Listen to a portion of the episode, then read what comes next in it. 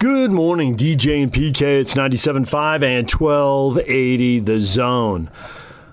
We got a lot of football for you today. The Rose Bowl is getting closer. Nick Ford, Ute captain, joins us every week. He joined us in the middle of the show on Monday. For you early risers, here's P K and I and our conversation with Ute center and the leader of the offensive line and really captain of the team, a guy I think a lot of guys look up to. Here's Nick Ford with P K and I. Nick, good morning. Good morning. Disneyland, huh? The dream starts here. Yeah, Disneyland, man. Something you've probably done a time or two, being an L A kid. Uh, we saw that uh, last week you decided to uh, try your hand in the N F L. Now, obviously, you've accomplished just about everything you needed to accomplish at the collegiate level, uh, academically, in the classroom, and out on the football field. But nevertheless, how hard of a decision was it for you? Uh, I mean, it, it was very hard, but I mean, like I said, I accomplished a lot here, almost everything here, and you know, I got a you know a lot of responsibilities in life, and um, you know, it's just about that time to make that transition in my life. So it is a big decision to make. It's easy for someone who isn't making it for their own life to say, oh, yeah, this guy should go or that guy shouldn't go. And you may have played that game a time or two yourself uh, the last few years watching guys you played against in college football. But it's different when it's yourself. And I'm I'm curious, who did you go to uh, to get advice? Uh, how many N F L people did you hear from, or people in your own life or in the Utah program? How, how does that work? Who do you listen to?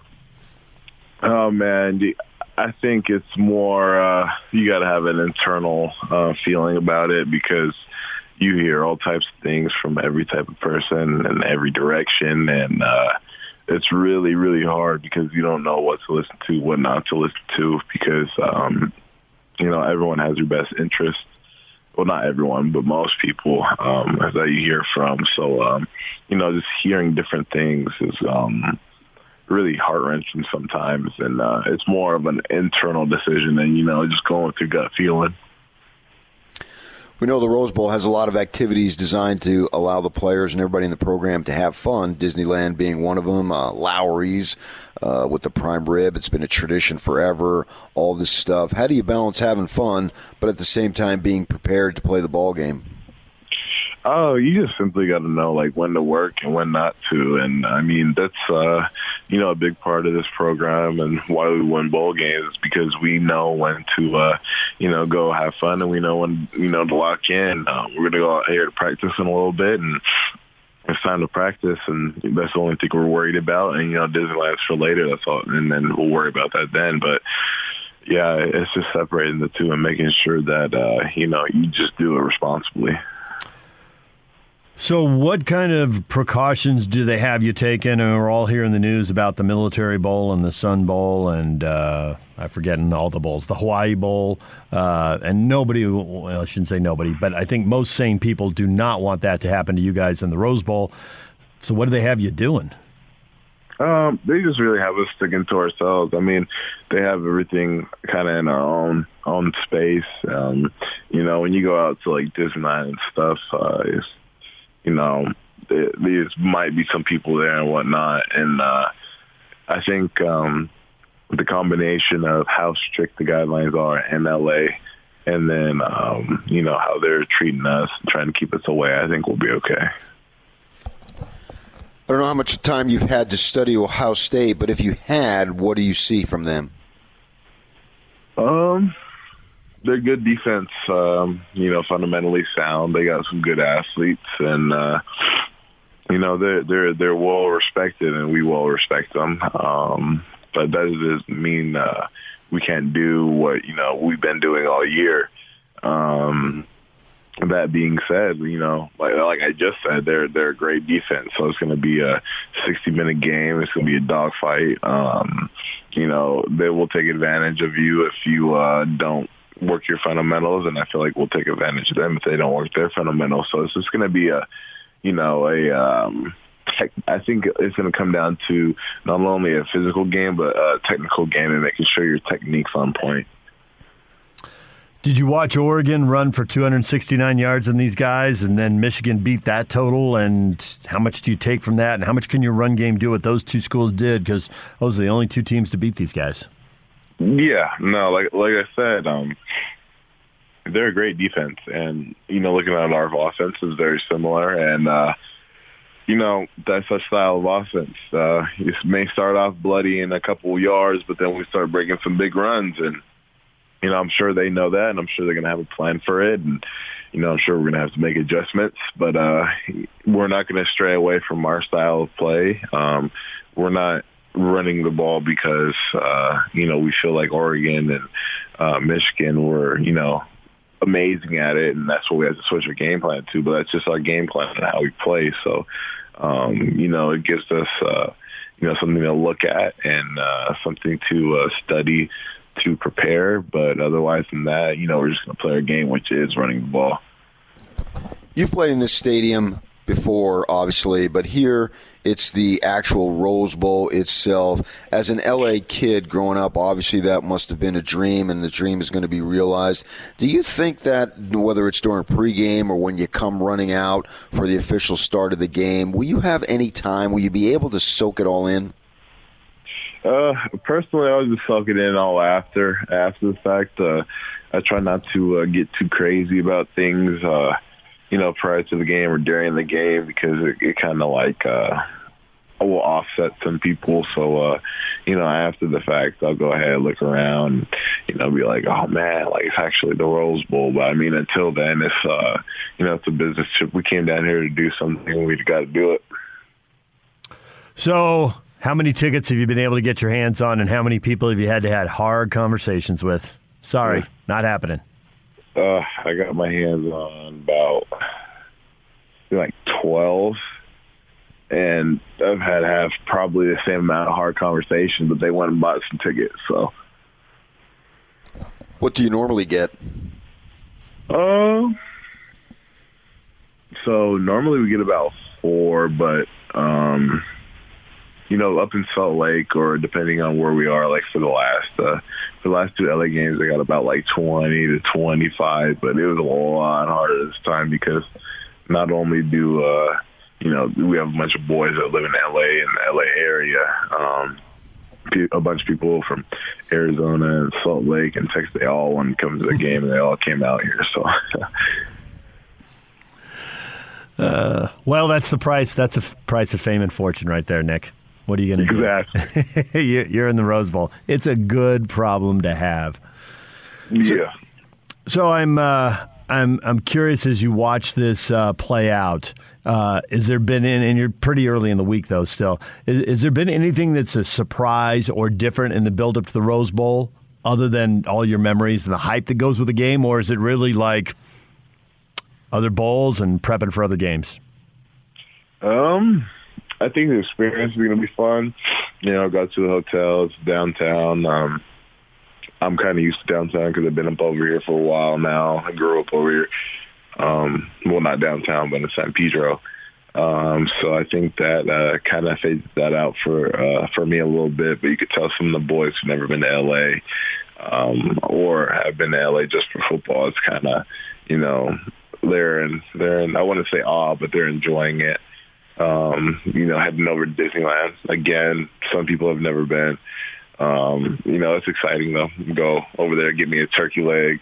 Um, and then, uh, yeah, just, I mean, looking at the itinerary and all the stuff we're going to do, it uh, it looks like we're going to have a lot of fun, and they're balancing out, you know, when we have to practice, um, when we're going to have fun, and when our recovery time is.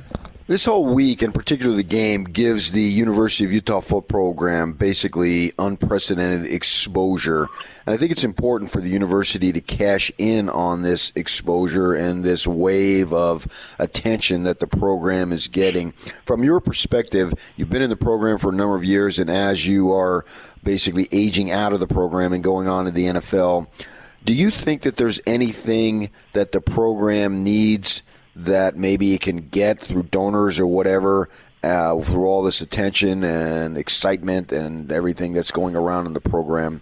So what I'm, I'm basically I'm asking, is there anything that you think that they can cash in on to benefit the program that needs to be cashed in on? Um, you know, I'm not I'm not too sure about that. Um, you know, I'm not big on uh, you know looking for. Uh, monetary gain, especially from when I was in uh, college and all that good stuff. But, uh, you know, maybe some people are interested in uh, N I L to help some of the boys out, because I know some of the boys uh, struggle off the field. Um, and then maybe, you know, it's just donating and uh, getting involved that way. You know, there's there's tons of ways to get involved. Um, you know, I think the, the main thing is support, especially uh, the year we have faced. With that, that was the main thing that got us through. Um, and that's, you know, support no matter what. I mean, I know I know we started one and two, but, I mean, it's about it's about the journey and not, like, how you get there sometimes, you know what I mean?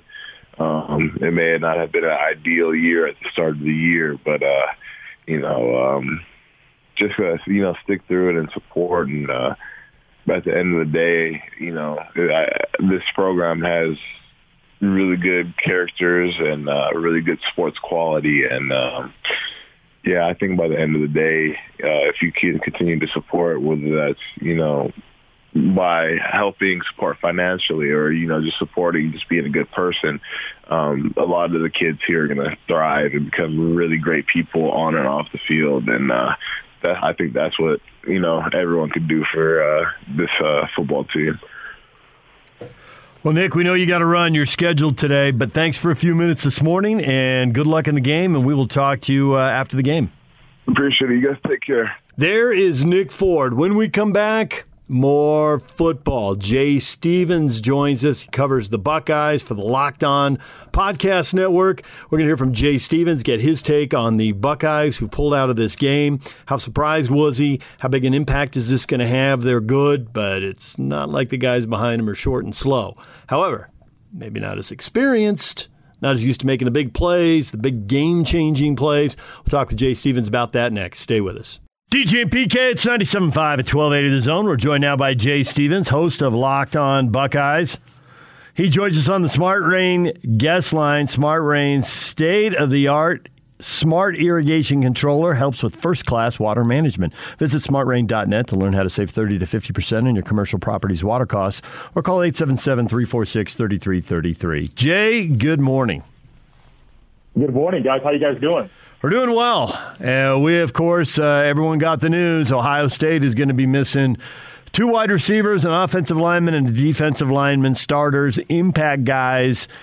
How uh, how surprised were people that it came this late? Usually this news comes pretty quickly after the bowl uh, pairings are announced. When I didn't hear anything for about a week, I thought, well, maybe it's the Rose Bowl, so everybody's going to play. And now it turns out in the final week leading up to the Rose Bowl, everybody isn't going to play.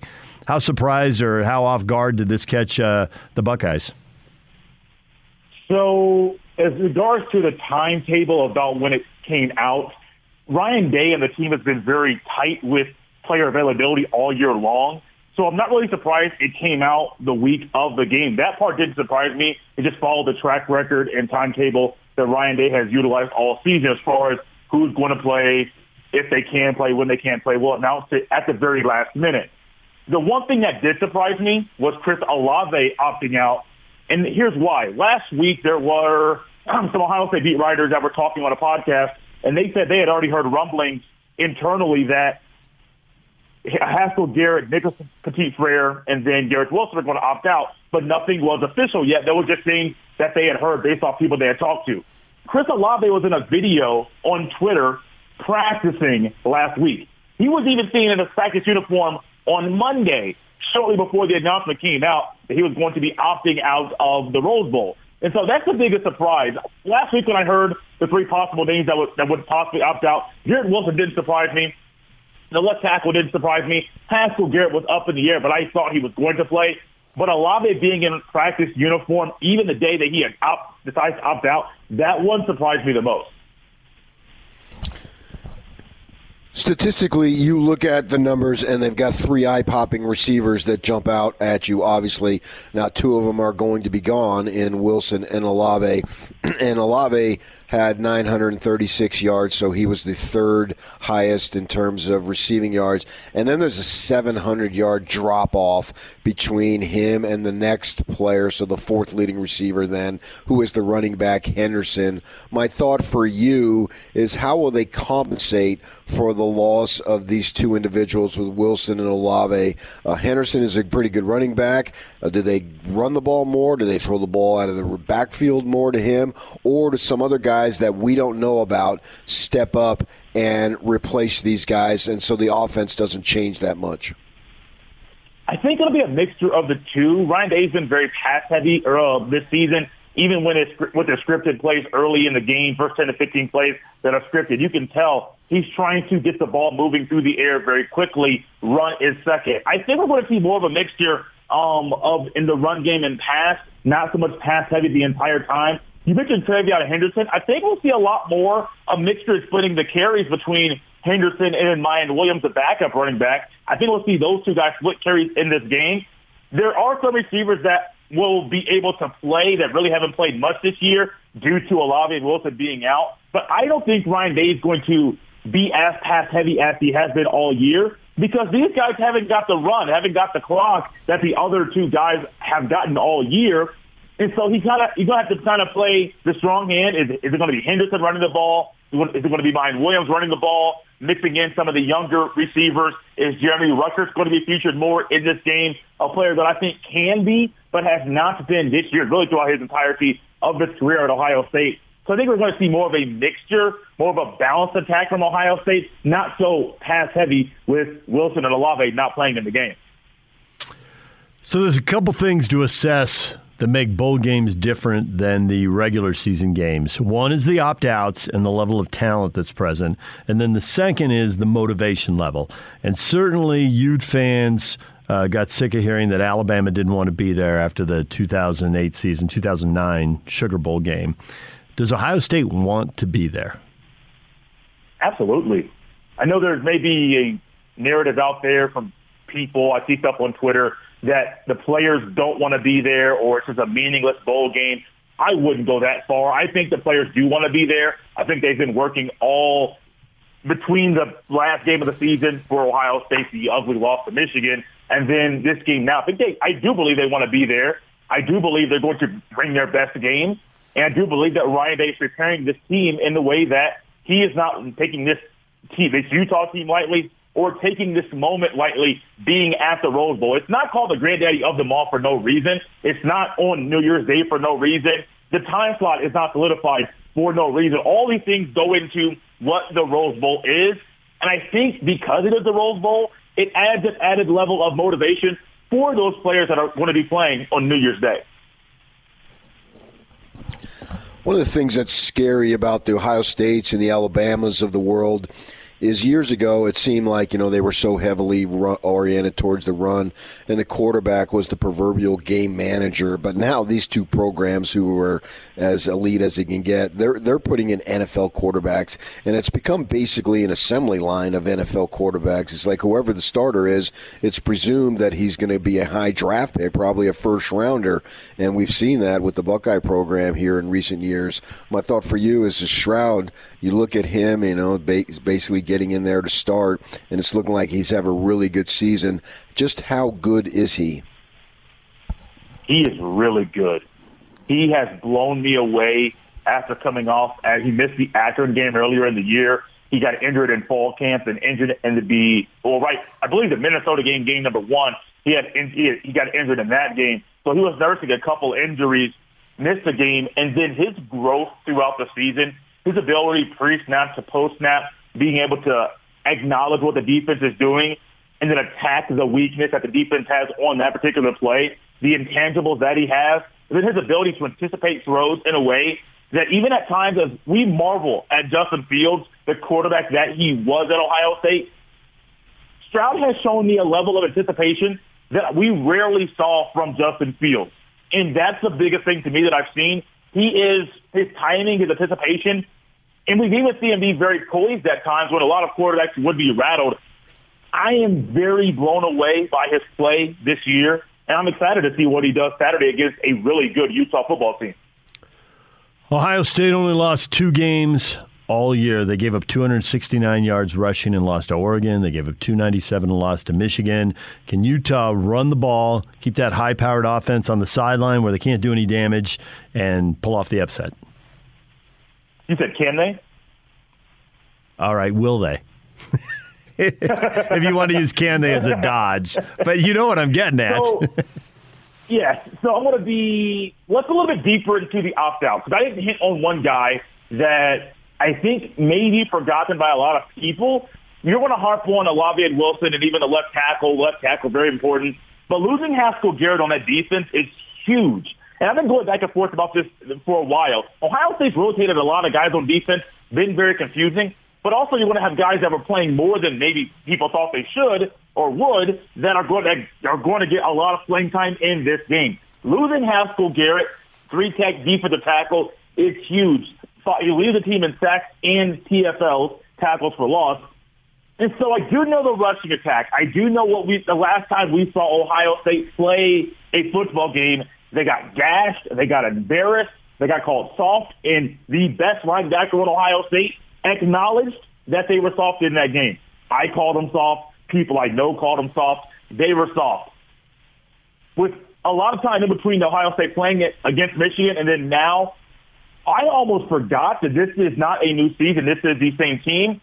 And Ohio State's been soft all year. Do I think they'll play tougher than they did against Michigan? Yes. But my fear is the rushing attack that you mentioned is going to be enough to pull off the upset. I am still up in the air on this, but as I'm talking it out, losing Haskell Garrett is big. I don't know what to expect from these linebackers or how what linebackers are going to play. Ohio State's playing too many guys at times.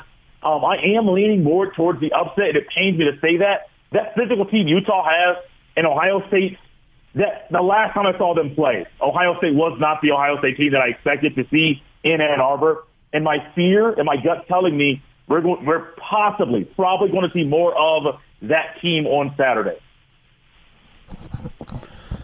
Utah's athletic director came on our station a week or so ago and said that uh, wouldn't be surprised if saw sixty thousand people that are Ute fans in the Rose Bowl. And I think I saw that Ohio State returned some tickets. Uh, how many Ohio State fans you think are going to be there? Man, I'm probably thinking it could be sixty forty Utah fans. It could be seventy thirty Utah fans. The big thing, Ohio State returned seven thousand of their twenty thousand allotment that they got.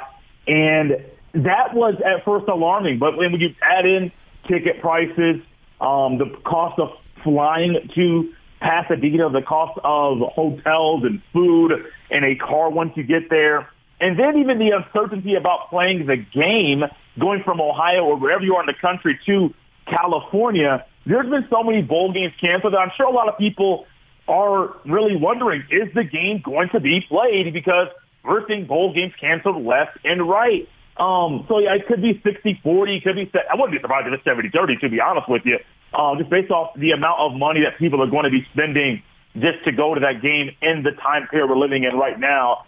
Um, yeah, the, the, the Utah fans could well be loud. Um, it, they'll probably dominate them, and I'm curious to see how loud it is at kickoff. Um, as far as who dominates the, the the sound, is it more Utah fans or Ohio State fans, seventy thirty, sixty forty? I wouldn't be surprised if the split is that way for each, for each fan base. Yeah, they wear the same color, so at least the stands won't look too embarrassing, right? It's not like I when Iowa's there true. With the black and gold, you know exactly who's Iowa and who isn't. So th- this will be a little this different. This is true. Yeah. All right, well, we appreciate the time, Jay. Thanks for coming on and talking Rose Bowl with us. Yeah, no problem, guys. Have a great day. Thanks for having me on. There is Jay Stevens. When we come back, Pace Mannion, former Ute, former Jazz guy. We'll talk basketball with him. His son Nico was drafted by the Warriors and is uh, now playing in Italy. Has had some uh, major health challenges. Talked to Pace a little bit about that. And Pace has lived in Utah and Arizona. His son plays for the Warriors. Yeah, he's tracking the top three teams in the N B A. We'll get his take on how they stack up and where they go over these last fifty regular season games. A little less than fifty now, forty-eight, forty-nine games for these teams. We'll talk with Pace next. Stay with us. D J and P K, it's ninety-seven point five and twelve eighty The Zone. We are joined now by Pace Mannion on the Smart Rain Guest Line. Smart Rain state-of-the-art Smart Irrigation Controller helps with first-class water management. Visit smart rain dot net to learn how to save thirty to fifty percent on your commercial property's water costs, or call eight seven seven, three four six, three three three three. Pace, good morning. Good afternoon. Sorry about texting you at midnight. No, no worries, no worries. Don't know where in the world you are sometimes. It's all good. Pace joining us from uh, Italy now, where he played and his wife is from, and and your son Nico is now is now playing, getting ready to play. He's he's getting ready. I had a tough uh, hit a virus. So yeah, lost a lost a lot of weight, lost about forty, forty-five pounds, and but he's back now, and he's you know he should start playing here in the next week or so once they get off this uh, this little break they're on right now. If you weigh one eighty, how do you lose forty pounds? Yeah, trust me, it was scary, and it wasn't pretty. It was not pretty. I wish I, I told him I could use that, but you can't. You know. Yeah, yeah. At his age, now check back in forty years, it'd be another but, story, right? Yeah, but he's uh, you know, he's back now, which is good because it was uh, you know, it, it was scary. It was it was something you don't ever want to see anybody go through. As much pain as he was in, and and what was going on with him was uh, was really scary. But he got to Bologna, and they.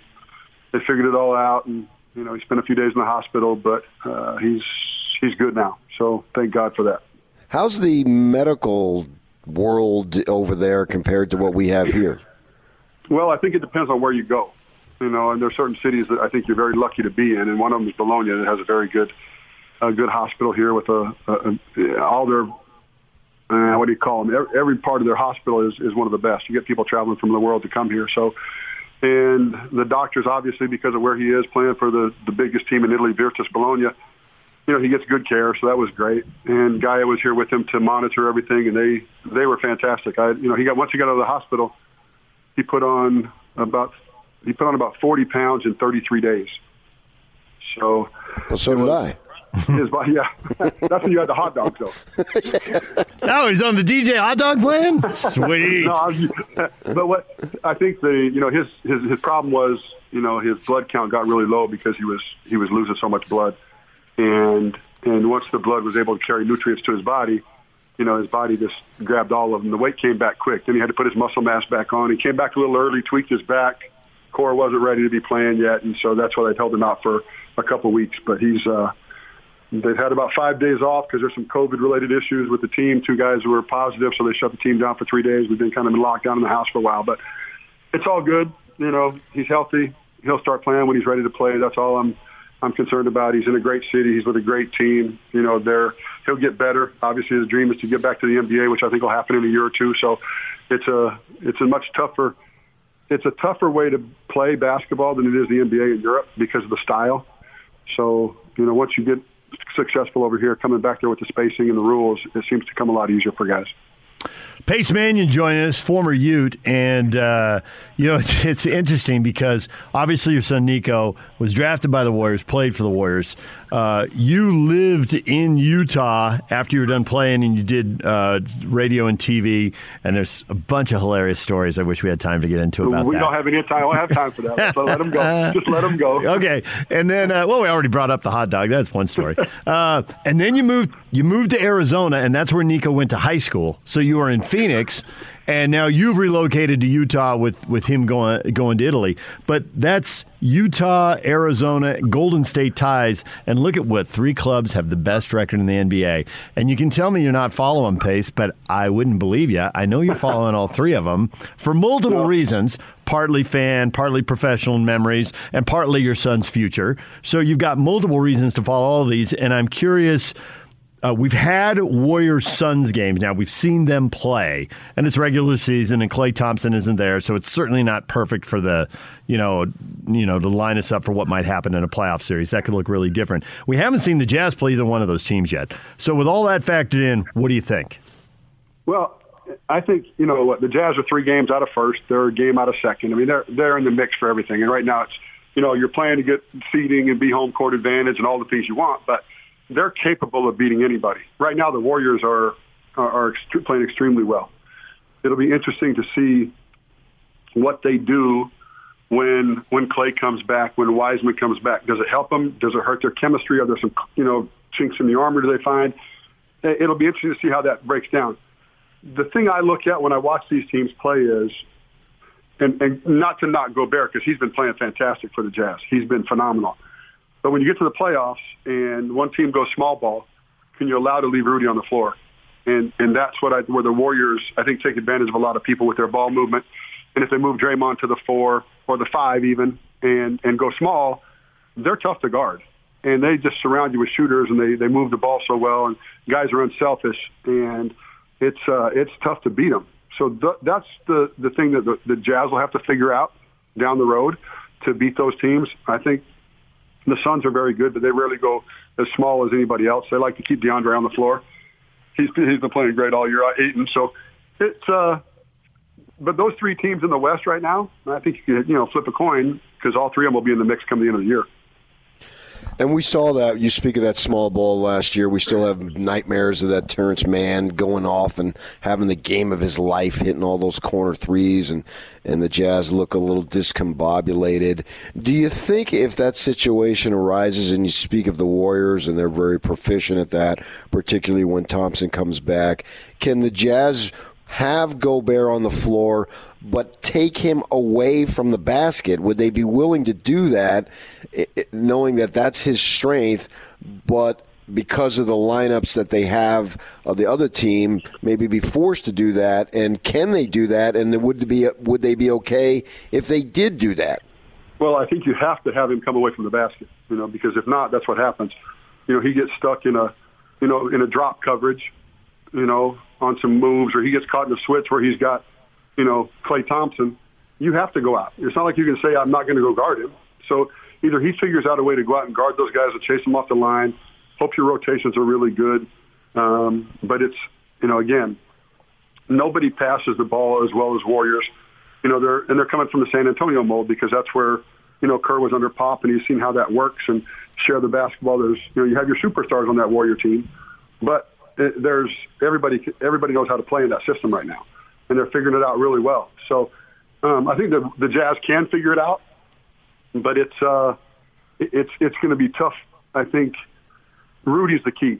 Can he manage that playoff time when the team goes small? Can he manage to stay on the floor and not hurt them? So I don't have a problem with that necessarily, because he could have gone out to the corner and stood there and made sure Terrence Mann get, got shots. But to me, the problem was the other guys couldn't stay in front of their man. So if Rudy goes out to the corner and makes sure Terrence Mann or whoever he's matched up with in a Warrior series or a Sun series doesn't go off, are all the other guys giving up layups because they can't stay in front of their guys? Well, look, you're talking about the best players in the world, you know, and there's not many guys that can that stay in front say, of Steph Curry. we're, well, in front of any, you know, you yeah. name any starting point guard in the N B A, you know, and all of them are, are capable of beating you off the bounce. You know, do you want to go out and guard Dame? Do you want to go out and guard Steph? Do you want to guard Chris Paul? That's why they are who they are. And when you get to the playoffs, you're playing against the best teams that have gotten there because they're better than everybody else. So you're getting those better guards and the better twos, better threes. All those guys can put it on the floor and beat you. So it's everybody's going to do that. The teams that shoot the three ball in the playoffs seem to do really well um, because it's just a backbreaker. You know, you can be down nine, ten, twelve points, and in three possessions, you're right back in the game. So, and the Warriors are the best at that because of Steph. Well, and Klay, obviously, but they're – and Jordan Poole has stepped up, even though he's out with the protocol right now. He's, you know, he's playing really well in, in the place of Klay right now, and he's shown he can score. Obviously, he's not Klay Thompson yet, but you know he's he's looking to make a nice contract next year as well. Yeah, that's what has me the intrigue about when Thompson comes back, and he's coming back sooner than later, because you've got players like Poole and uh, Peyton's son who are stepping up.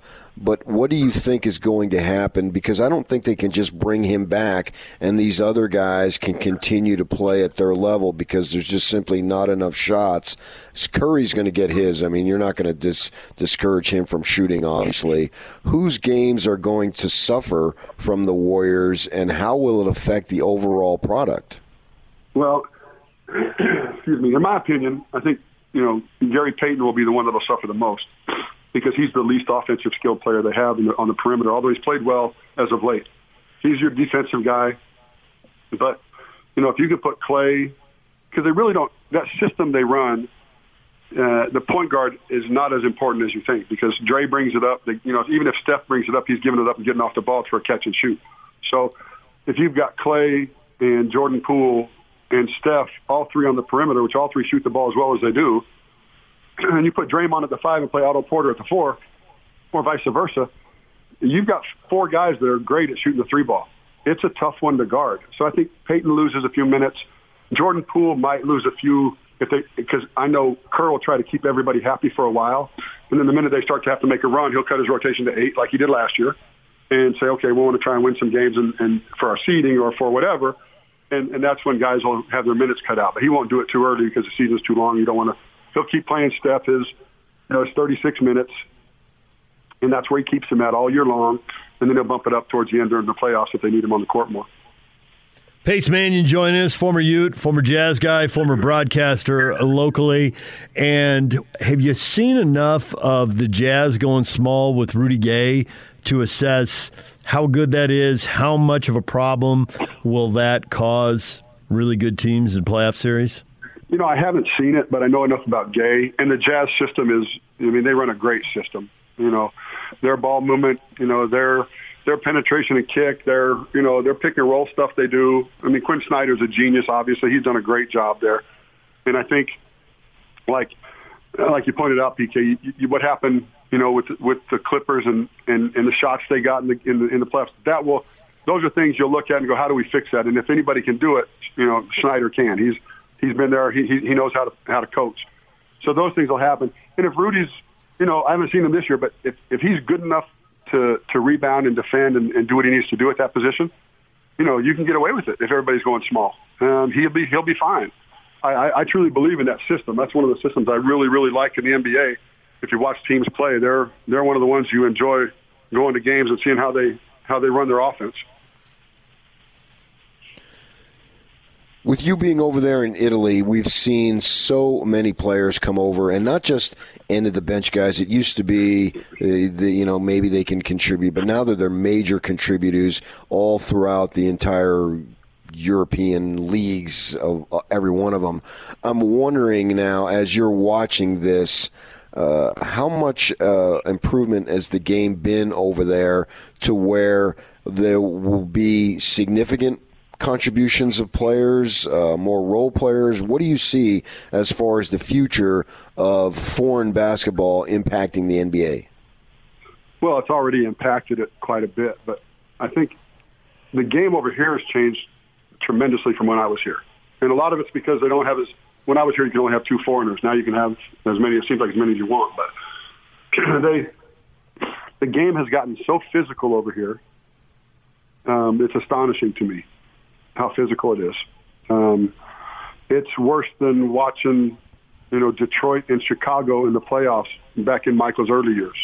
Really? Because, yeah, it is just, there's so much contact, there's so much banging. They don't allow a hand check, but the forearm on the perimeter, you know, you can bump guards off their line, you can do what you want to do out front, they let you get away with a lot of stuff. So I think what you'll see is the guys that are skilled enough over here, the Europeans that are skilled enough to play in the N B A, because when they get there, guys like, you know, you wonder why Doncic had such great success. He'd been playing from the time he was fifteen years old in the European, in the EuroLeague. So he'd been getting beat up forever. When you watch the European game, then you come back and watch an N B A game. The N B A game looks, there's so much space, and it seems like there's no contact compared to what you're seeing here. And so I think those guys will get there and they'll have a bigger impact, because once they do get there, they're going to realize, I have more space. The game is faster. They don't want to call. They, they want to call the fouls because they're giving the offense the advantage, because they want more scoring for the fans. And over here, they don't care about that. Over here, they, they could care less about what the fans want. It's all about, we're going to go by the book. There's no gray area. It's black and white. And so, but it's it's it's a good game to watch. It's just not as fast or as free flowing as an N B A game. But I think you'll see guys come over and have big impact in the next few years, because there are some very good players over here. All right, now let's get to the good stuff. So everyone, I think now he's got an M V P, and, and Jokic is playing great for Denver and carrying them when there's very little around him. And when he subs out of a game, everything falls apart. And everybody's got that down cold. But the Jokic brothers, that surprised people a little bit. Did you know about them? No. I still don't. Oh, really? Yeah.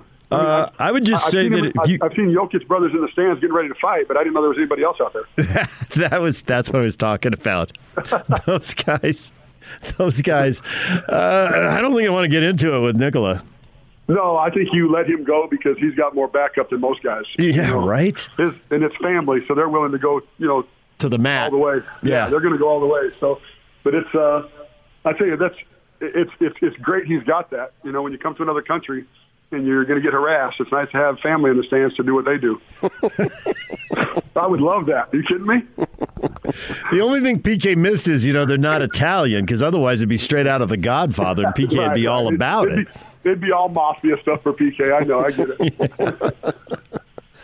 I'm wondering, as far as the advancements in salaries over there in Europe, as far as, you know, what they make, and is it the dream for kids who grow up and pick a country to play in the N B A? Because if you're getting highly compensated over there, you know, obviously it's a major impact on your life. The basketball is one thing, but, you know, it always amazes me, these guys that come over, and you did it the other way. You were a little older, though. You weren't, you know, like eighteen, nineteen years old when you went over to uh, Italy. You were older, and so it amazes, it amazes me you get these, pluck these kids out of countries where they do it in baseball. You know, they're they're so young and from the Latin American countries, and they bring them over, and it's got to be this massive adjustment. Is it still the goal of kids who grow up in whatever country over there to play in the in, in the N B A? I think it is for some of them, but I think there are so many guys over here, P K, that they start playing and they they love the city they're in, they love the team they're on, they love the everything about the European League. Excuse me, but they and they're making good money, and they just don't want to risk. You know, if I go to the N B A and I don't play and I fail, you know, and then I got to come back here, and it's it's it, and it's an ego thing for them. But I think a lot of them, if they go, you know, like Ginobili when he went, he took a pay cut to go, but then obviously he made that money back because he was good enough to make that money back. You know, I look at Nico coming here this year, and you know, the money he's making this year is so much more than he'd have made in the N B A. He's making as much as some of the guys that got drafted in the first round the year before when he was when he was drafted in the second round, because they they pay him X amount of dollars. They pay a fifty percent tax on that salary. He's living in a two and a half million dollar apartment downtown Bologna, and they give him a he's driving a Porsche. So nice. I mean, your house, your car, your salary, um, everything's taken care of. So it's. And the lifestyle here, it depends on where you're at. Obviously, he's in a great city. So that's one of the nicer things you can have is, you know, where you live is a big key because you got to be here for nine months out of the year.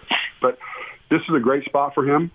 You know, he wanted to play one year and come back. I don't know if that'll happen because you're only going to get about half a season in because of the, the sickness he had. But like I said, you know, you've got a two-year guaranteed contract. You're you're good. You're going to be fine. You're twenty years old. You haven't even, you won't turn twenty-one until March. You know, you're still, a, you, you'll be coming, if you do go back in two years, you'll be like some guys just coming out of college that were in the class yeah. when you came here. Yeah. So. Well, it, it, when guys go over, who in, in this case haven't played in the in the league, when they go over and then they want to come back, are they free agents? Well, Nico isn't because they still, all they have to do is make an offering, they make an offer, a, a qualifying offer every year, which they told him they were going to do. He'll still be the rights of the Warriors. They'll still be able to okay. match any offer he gets. But, okay. You know, Nico's not worried about that. He just said, you know, I, I think when I come back, the offer will be good enough that they'll, if they match it, they're matching yeah. it because they know I, I'm going to come play. Right, right, and right. If they don't, I'm going somewhere I'm going to get to play anyway. So that's all anybody wants. You talk about being in the N B A, and you talk, you know, you talk about getting shots taken away, like you were talking about before with the Warriors. Guys aren't worried about their shots; they're worried about their minutes. You know, you, as long as you get on the floor, most guys get on the floor, and you, you watch this even now when you're seeing all these guys come up from the G League getting these, you know, time to play. Everybody can play. A lot of guys can play in that league, um, given the opportunity. You just got to be in the right place at the right time and, mm-hmm. and and get a shot. You know, like all these young guys in Houston, they're a horrible team, but all these young guys are getting all the minutes they want because they're so bad. And that's, yeah. you know, yeah, you're learning by losing, but you're still learning. And it's, it's a good thing to go through. Well, last thing before we let you go, you are a Ute, and when you played at the University of Utah, the football program was in a really different place. Literally, the football coaches had offices in the basketball arena. You probably crossed paths with them to some oh, yeah. point. It was not a winning situation. And now, obviously, they are in the Rose Bowl. How much does that blow your mind when you look back at twenty-year-old Pace Mannion on a basketball powerhouse? You're playing in Sweet sixteens, and the poor football coaches are schlepping around the basketball arena, and now they're in the Rose Bowl. Yeah, we used to laugh at the football guys because we'd get, I mean, you know, we had more fans than they did. Um, and but and we'd see the football coaches. Obviously, they we, we liked all those guys. We were going to give them McBride and Jugi and all the guys you'd see up there, but I wasn't going to harass them. But it's they've come a long way. You know, you got to give Kyle credit. You know, Urban came in and turned it around, and, and Kyle's been phenomenal for the last eighty-seven years, it seems like. But um, they got a tough one ahead of them. You know, that's going to be a great game, I think, going to the Rose Bowl. I, I like what they're doing. I, I watched them this year, you know, when the quarterback Rising came in, they just kind of turned things around. And you just hope on, you know, I think they, they play on the first, don't they? Yep. Yeah. You hope you hope they can run the ball, because if they can run the ball, it seems like that's the one thing Ohio State struggles with is, is that, because – I think they're averaging like five hundred fifty yards and forty-five points a game. They're, you give them the ball back, they're you know they're good. But I, then I read, I thought I read that some of their did some of their receivers decide to sit out. Yeah, the draft? I didn't know how much you got that with the time difference there in Italy. But two of their top three receivers, a starting offensive lineman, a tackle, and a starting defensive lineman. So four players have opted out to protect yeah. their their health for the N F L.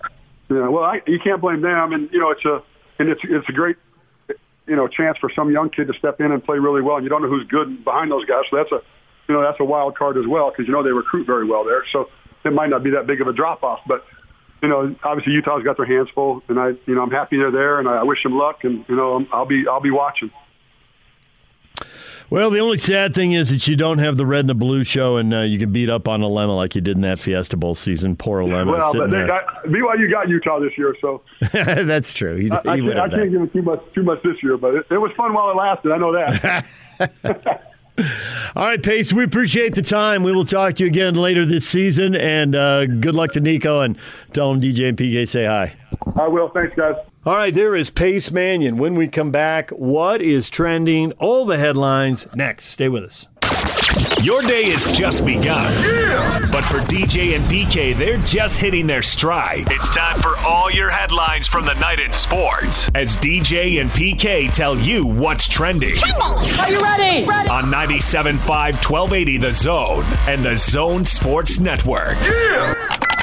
Hashtag Utah Jazz.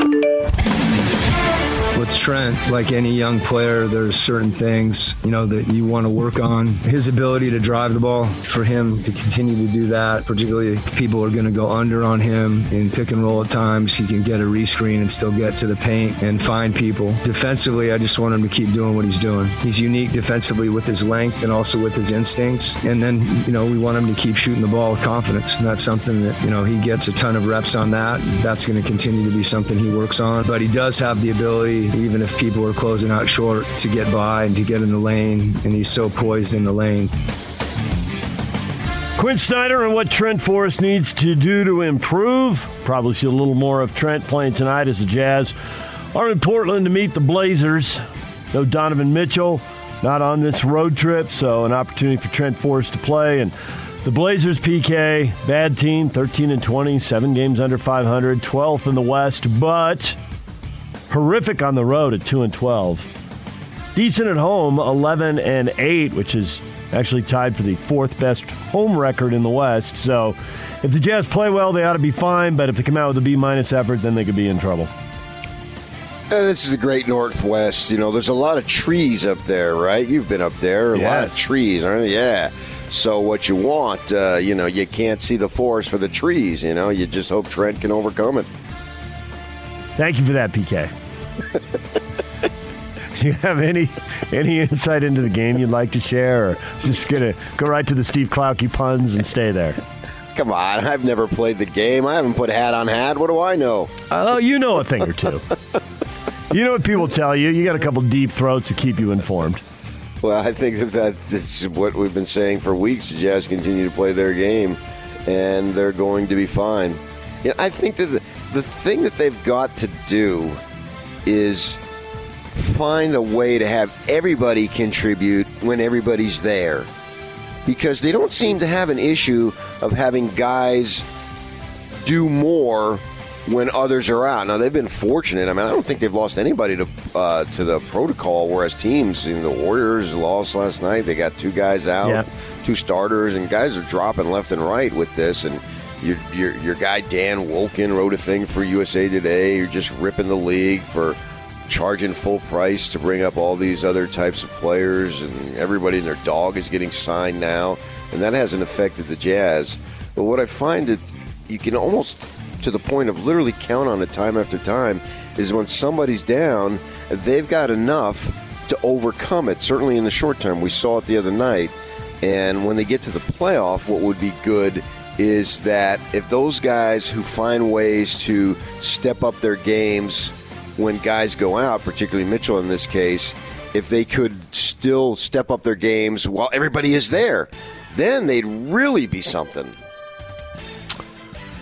Portland's got a half dozen players in those health and safety protocols. Yusuf Nurkic, Cody Zeller, Robert Covington. So uh, Dennis Smith Junior, Ben McLemore, there's some guys who are going to be missing for the Blazers tonight as the Jazz play them. Tip-off is set for eight o'clock. Pre-game coverage starts at seven o'clock with Jazz, the game night, the pre-game show right here on the Zone Sports Network. D J and P K. Hashtag N B A. Giannis is going to launch up a three-pointer on the other side, and he'll splash it through. Did we say this guy's special? There are times when you can just shake your head. Wilson makes them both. Now Boucher comes over. They go to Embiid. Boucher tips it away. Joel gets it back, and Joel puts it in. Boucher saved it, but it went right to Embiid along the baseline. He turns and scores. Here comes Russ again. We'll back up a little bit. Down the middle. Goes LeBron. Throw it down, King. Woo! LeBron again with the flush. One-on-one with Looney. Head fake. Puts it on the floor. Throws out of it to Rivers for three. That one's no good. Rebound Joker. Put it back. Up and in. Finds Curry. Right side. It's a triple, and it's good. It's good with three point nine to go. The quarter ends, and you can add another moniker to the Stephen Curry saga. He's now Mister three thousand.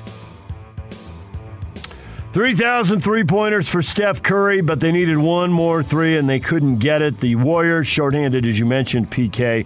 Draymond Green, the biggest name missing, and they get beat by the Nuggets.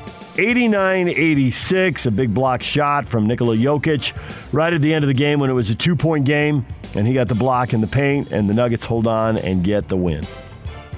I think we're going to have to hope is when we get to the postseason that guys aren't having to sit out because of this thing. Yes, we should definitely, definitely be hoping for that. Hopefully it'll be uh, before that. But we'll see how that plays yeah, out. Yeah, but they sit out during the regular season. I know, exactly. So if they miss a game now, they were going to miss a game later anyway. Yeah. Ricky Rubio had it going. He had LeBron-like numbers. LeBron had thirty-two points. You heard the dunk there and there. Uh, thirty-two points, eleven rebounds, eleven assists. Was the center for a while as the Lakers went with a small lineup and beat the Rockets, one thirty-two to one twenty-three. Ricky Rubio for the Cavs, twenty-seven points, thirteen rebounds, nine assists. He was having a massive game, but they lose him to a knee injury, and the Pelicans beat the Cavs one oh eight to one oh four. Rubio uh, hurt his knee with two twenty to go in the fourth quarter, helped off the court, not putting any pressure on his leg. I couldn't tell if he went down untouched, slipped, and the knee gave out. There was one report that he stepped on somebody's foot. I couldn't quite see that. Maybe he did. But whatever it was, he was in obvious pain there as they helped him off the court. Well, you need to figure it out. I mean, you couldn't see it, so I, couldn't. I don't know what. I, I need your report. Well, how about we get your report? What'd you see? Well, it was an awkward uh, move, yeah. Whether he stepped on. So what difference does it make? I mean, the result is it was awkward, and it looked like uh, it would be something that could be painful. Minimally, I don't know how long he's going to be out, if at all. I've seen worse and guys come back, so I don't know. But it obviously was an awkward thing. Joel Embiid keeps putting up fantastic numbers, thirty-six points, eleven rebounds, and the Sixers beat the Raptors one fourteen to one oh nine. Uh, you heard a Giannis highlight in there, too. He had a twenty-eight point game. Bucks beat the Magic easily, one twenty-seven to one ten. D J and P K. Hashtag college basketball. Utah State opens Mountain West Conference play today in Colorado Springs against Air Force. Aggies are nine and four. Air Force is seven and four. Scotty G will have the call. The game starts at one o'clock in Colorado Springs. Pre-game show on twelve eighty The Zone starts at twelve thirty, and you'll hear our regularly scheduled programming on ninety-seven point five The Zone, and the game will be over on twelve eighty The Zone. B Y U wraps up the non-conference slate tonight. They've got Westminster seven o'clock on B Y U T V. The Cougars are eleven and three. That ought to be twelve and three, and then they'll be off to West Coast Conference play. D J and P K. Hashtag N F L. I wasn't a guy when I was coaching to say, I want to get out and I want to be a broadcaster. Good afternoon, everyone. Dick Stockton with John Madden. I'm Vin Scully along with John Madden. But I knew after I did the first couple games that that's what I wanted to do. This is it. There's a lot of kids that have learned football by playing the Madden game, where they'll say, you know, we ought to do it like they do it in the video game. And I'm thinking, holy moly, what a change. You know, it's okay to say, what are you doing? I'm going to go play Madden. John Madden, Hall of Fame coach, turned broadcaster, turned video game legend, passed away at the age of eighty-five yesterday. Uh, they didn't give a cause of death. It was unexpected. Madden, of course, won Super Bowl with the Raiders, coached for a decade. Highest win percentage of the coaches who have one hundred wins, went into the Hall of Fame eventually, and uh, had an incredible career, cracked a lot of people up, called a lot of huge games. He was a he was the voice of football there for a while, P K. Uh, that's what they say, yeah. Tampa Bay Buccaneers head coach Bruce Arians currently isolated after testing positive for covid nineteen. Indianapolis Colts starting quarterback Carson Wentz tested positive. He was unvaccinated, so it doesn't look like he'll be playing for a while. So the hits keep on coming in the N F L as well as the N B A. Although both the N F L and the Players Association have reached an agreement, isolation time, five days now instead of ten for players to test positive. Okay, so that, that means they could do it on a Monday and be back to play, right? Is that the point of that? Uh, and I think it depends on the symptoms too, but possibly yes. Well, I, what do you mean the symptoms? It's whether you test positive or not. It doesn't matter, right? I think it... Well, I'm not sure. I think it does matter if the symptoms go on. But a lot of the players who are vaccinated aren't having symptoms, so that becomes not an issue for them, which, to yeah. your point, can bring people back. Um, Wentz is unvaccinated. I don't know. I don't know where he stands with symptoms or not. Jacksonville Jaguars head coaching search has begun in earnest. Scheduled an interview with Doug Peterson, led Philly to a Super Bowl title. Also interviewed former, current Colts, or excuse me, former Colts and Lions head coach Jim Caldwell. In addition, putting a request to interview people who currently have jobs. Tampa Bay offensive coordinator Byron Leftwich, defensive coordinator Todd Bowles, Cowboys offensive coordinator Kellen Moore. So they got a long list of people they're talking to. Defensive coordinator Dan Quinn there in Dallas too. Okay. D J and P K. Hashtag college football. So on first down, now another play fake, and again trying to get away. Stays alive and throws a pick. Threw it right to the defender. Down the sideline, Merlin Robertson is going to be tracked down from behind, and the ball comes out. I don't believe it. Allgeier. Tyler Allgeier chased him down and not only tackled him, he stripped it, and then it was the quarterback, Jaron Hall, who followed the play and hustled down and fell on the football. Tyler Allgeier's forced fumble against A S U, a big play. Allgeier had a big season, ran for one thousand six hundred one yards, broke Luke Staley's school single-season rushing record. twenty-three rushing touchdowns for Allgeier, leading the country, and he has announced he's going pro. Off to the N F L to cash in. Yeah, good for him. I hope it works out. He's a big-time success story. And I love the fact that he played in the Independence Bowl and then... after he's done, decides to do this rather than taint the bowl game and all you people who came after me, taint, taint, taint, taint, taint, taint, taint. We can get into that later. That was bizarre yet hilarious. We wish him well, man. We love this type of story. All of us love this oh. type of story. Walk-on kid, linebacker, linebacker running back, right? linebacker again, running back again. and then just ran so well when he got the ball. And, you know, last year, oh, it's a cake schedule. Well, this year they had seven Power Five teams. And what did he do? I mean, he obviously he did well. And then I think, what did he get, like ninety-six against Utah? Which, if you get ninety-six against Utah, that's like getting one hundred fifty against most teams. Bowl games. Air Force getting another win for the Mountain West. They beat Louisville thirty-one to twenty-eight. The Mike Leach Bowl. Texas Tech, his former school, blowing out his current school, Mississippi State, thirty-four to seven. Yeah, Mississippi State had like sixteen guys out, they said, or something. I tried to watch it. I did I too. Just, uh, I just couldn't, couldn't care. Yeah, I just couldn't uh, get into it. I, I had my, not my heart said that's too strong, but I had my evening plan to watch holiday. The Bruins. Yeah. yeah, because it's a Pac twelve team. And then they canceled uh, right before the N C State coach felt that the, he was lied to or whatnot. So that didn't work. I watched a little bit of the Madden stuff on Fox and then uh, got into the Nuggets and Warriors game. Houston beat Auburn seventeen thirteen. twentieth ranked Houston picking up a win over an S E C school there. Auburn finishes six and seven. And Minnesota beat West Virginia. We have to keep our eye on Big twelve teams going forward there, P K. Big ten gets a win over the Big well, twelve. Yeah. Well, Houston, twelve and two, man. Yeah. They're a Big twelve team. Yep. At on some point here, I don't know when, but uh, there.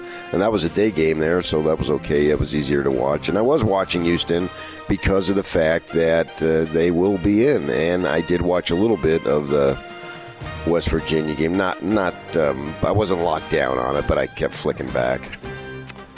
Schedule for today, Maryland and Virginia Tech, Pinstripe Bowl, Yankee Stadium. That's noon on E S P N. Clemson and Iowa State, Big twelve school right there. In the Cheez-Its Bowl, three forty-five on E S P N. And then a Pac twelve, Big twelve game, Oregon and Alabama. Uh, excuse me, Alabama. Oh, Oregon and Oklahoma. Number fourteen, Oregon. Number sixteen, Oklahoma. In the Alamo Bowl, seven fifteen on E S P N. The Alamo Bowl, that's the last bowl I've covered. San and hopefully Antonio. It won't be the last, because if it is the last, then that's a big story either way. Right. Either I don't do any more bowl games or I've died. San Diego State standout punter Matt Reyes has uh, entered the N F L draft after winning the Ray Guy Award. So, off to the pros. What is trending? Brought to you by Shamrock Plumbing. There's no job too big or too small. Get the personal touch with Shamrock Plumbing.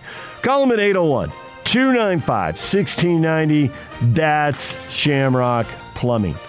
Coming up, Matt Brown, publisher of Extra Points, covering college football and college athletics. He's an Ohio State grad.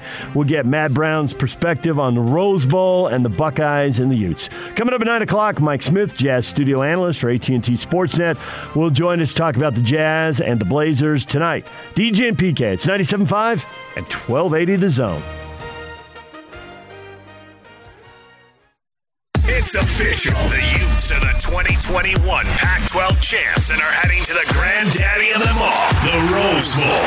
What better way for the Utes to make their inaugural trip to the Rose Bowl than a battle against Ohio State? Keep it locked on the Zone Sports Network as we get you ready for the Utes' historic trip to Pasadena. Your home for the best coverage of the Utes in the Rose Bowl is right here on ninety-seven point five, twelve eighty The Zone and the Zone Sports Network. Hot Takes or Toast is brought to you by Utah Facial Plastics. Losing your hair? It's twenty twenty-one and you don't have to. U F P Hair Restoration offers a range of cutting-edge therapies to restore thick hair permanently. Just text HAIR to eight oh one, nine six oh, three one three seven for fifteen percent off any hair loss treatment. Or visit w w w dot utah hair m d dot com. Question of the morning. If the Utes win the Rose Bowl, where would it rank among the program's all-time accomplishments? Well, not very high since these guys have logged, opted out, so, you know, who cares? Sarcasm. R- wrong, wrong, wrong, wrong, wrong. This would be the best accomplishment they've ever had. I don't get how you can com- connect Utah to these guys opting out. This has nothing to do with Utah. This burst basically has nothing to do with the game. It's the prestige of the Rose Bowl is the point. The game goes on with or without them. And you play the game to it will be played, obviously, and, and if you win, you win. I'm just talking about the prestige of the game, the granddaddy. But so many Utes in there, just people pick on his mentality, just took it wrong. And I'm thankful that you did take it. I mean, you can take it wrong. Just take it. And, I mean, it's still the number one read story up on the website over there. That website across the street is very, very popular. I'm setting records, David James Nickledorf. Setting records. I am. Is the Elias Sports Bureau tracking them? I get a track the numbers, page, baby. Buck a page view. Sweet. I am. I am just going to be in the money. Going to buy another you home can have down your there. Awards. You can buy I another home down there. Yeah, buy another home down there in Manhattan Beach. Oh, jeez, I'm yeah. going to Maui now. Uh, the fans responding. Some are uh, right there with you. Aaron says, "If the Utes win, it'll be right there at the top." And then he goes straight to the rivalry. Why fans will spend their existence diminishing it in every way possible because they can't handle reality. There's no diminishment at all. None. Zero. John says, well, against a depleted uh, the Ohio State team, it would mean like uh, eh, beating a Mountain West Conference champion. Not true. Not true, man. I just don't see that at all. Ohio State has one stud after another. So these guys take off, so be it. If the Utes manage to win, celebrate wildly. You won the Rose Bowl. That that that says it all, man. The the stuff that it'll do for your program, it's literally immeasurable. And for your university, for that matter. It's already doing a lot just having an appearance in it, but to actually win it would just be just off the charts incredible. Michael says, shouldn't this question read, if the Utes play in the Rose Bowl? Michael, that type of negativity. Well, they're going to play in the Rose Bowl. I don't understand. What do you mean, if? Well, I think he's saying it's going to be canceled like the Holiday Bowl and the Fenway Bowl and whatever else. I don't think so. Josh says it would rank right behind the Utes picking Tyler Huntley over Zach Wilson. Man, the rivalry in all things, huh? What does that mean, picking Tyler Huntley over Zach Wilson? That wasn't there, that they never were in came different to pass. Rec- different recruiting classes, yeah. Don't don't bother people with the facts. It was not. Uh, he wants to go Jack Tuttle. Yeah, he can. A guy but, who uh, never played for the Utes and transferred to Indiana and isn't playing much. And yeah, he's actually expected to be their starter moving forward. We'll see. Next year, maybe, well, huh? Could we be shall see. You yeah. don't know. Good for him. Warren, oh, is Ohio State going to grace us with their presence? Yes, they will be. They will be there. I promise you. Steven says, I think it'll be uh, number one, Alabama. Number two, beating Pitt in the Fiesta Bowl. Number three, Pac twelve champs. And number four, Rose Bowl champs. No. I can't see this game being ranked fourth. Come on now. It's ranked first. The granddaddy. The most, to step the most into exposure the legacy your program will ever have or has ever had. And you're doing it as a Pac twelve team. You know, you were thought of kind of an odd Uh, almost, well, yeah, we got to let you in type of thing uh, when you were in the Mountain West. Here, they don't have to let you do anything. You earn the right to be there, and you'll be taken that much more seriously. Chris says, number two, right behind the Sugar Bowl, right? Nah. I think this is way bigger than the Sugar Bowl. I really believe that. I think you can cash in on it. People looked at it as sort of, uh, well, yeah, good for you. You got in there one time.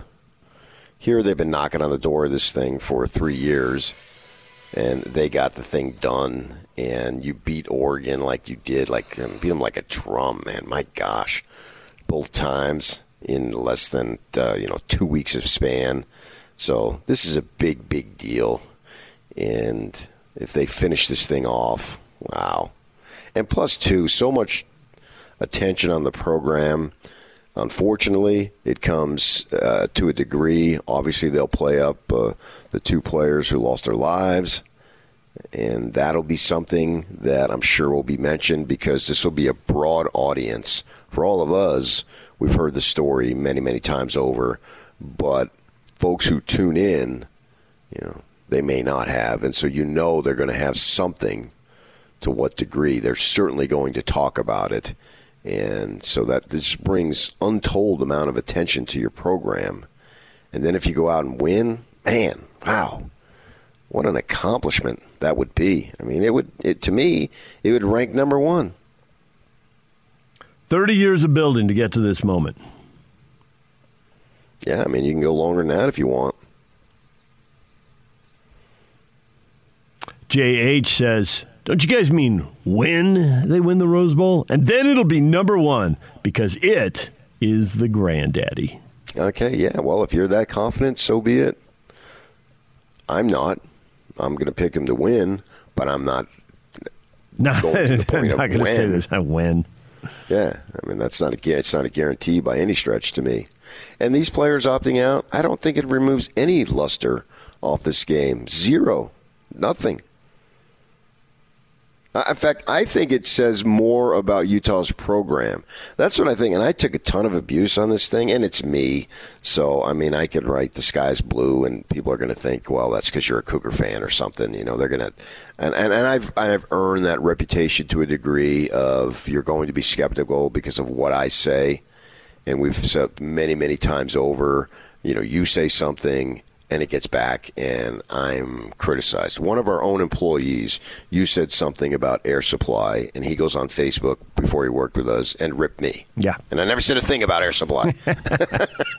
Well, it must have been you. right, right. Nothing, no, no. I don't know what to tell you. seventy Soft Rock doesn't do it for me. I'm out. Fine. But it's your Fine. fault. But it's what, your whatever. Fault. I, I don't I care. I mean, to me, If if I don't like something, all I got to do is change the channel, and away I go, and I find something that I like. So I didn't say anything. The point being, you ripped uh, seventies soft rock group, as yep. you said, and I took the abuse. So I, I understand that's part of the deal here.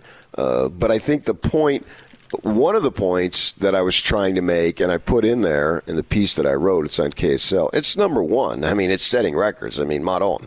And it screams to the family nature, family on three, family on three, that everybody from Utah's program who's declaring for the draft is still going to play in the game. And to me, that says volumes about it, but people miss that.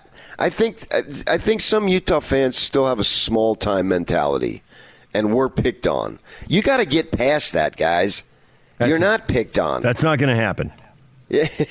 and I, all I could think of, I was talking to my wife about it yesterday, is that, you know, they're back in the day when they were the second fiddle at maybe even third fiddle, I don't know what Utah State was doing, but second fiddle to B Y U, and B Y U was the dominant. And these people still remember that, even if they're uh, not young, uh, old enough to experience it, they know of it. And so any little form of criticism, I mean, your guy's son's on there. The, can't you do anything positive about Utah? Yeah, go read and listen. My goodness gracious. I go overboard in praising the program. But any little thing, they get all excited. And I, and I think it's just they, they're still striving for respect. Well, you don't need to strive for it anymore. You've got it. You've got it in spades. This is not a criticism of your program. And all your guys are going to play. So it screams even more. They're doing it the right way. Now, see, you're being mean. You're being logical, but that's not what it's about. But that was the point behind it. But you miss the point, and you take it as a slight to Utah. This is actually a praise to Utah, not a slight. Look at those guys over there thinking of themselves. And I've got no problem with them thinking of themselves. But the point is that's looking, thinking of themselves, whereas your program, hey, man, we're going to go, and, yeah, we're going to declare and go prepare after the game because we're all in. We're not in the way. That's a tribute, and they miss that. Small-time mentality. Got to get past that. You're big time now. You're as big time as it gets on this side of the country. Well, it doesn't feel like it. Oh, nah, I mean, you're just being silly.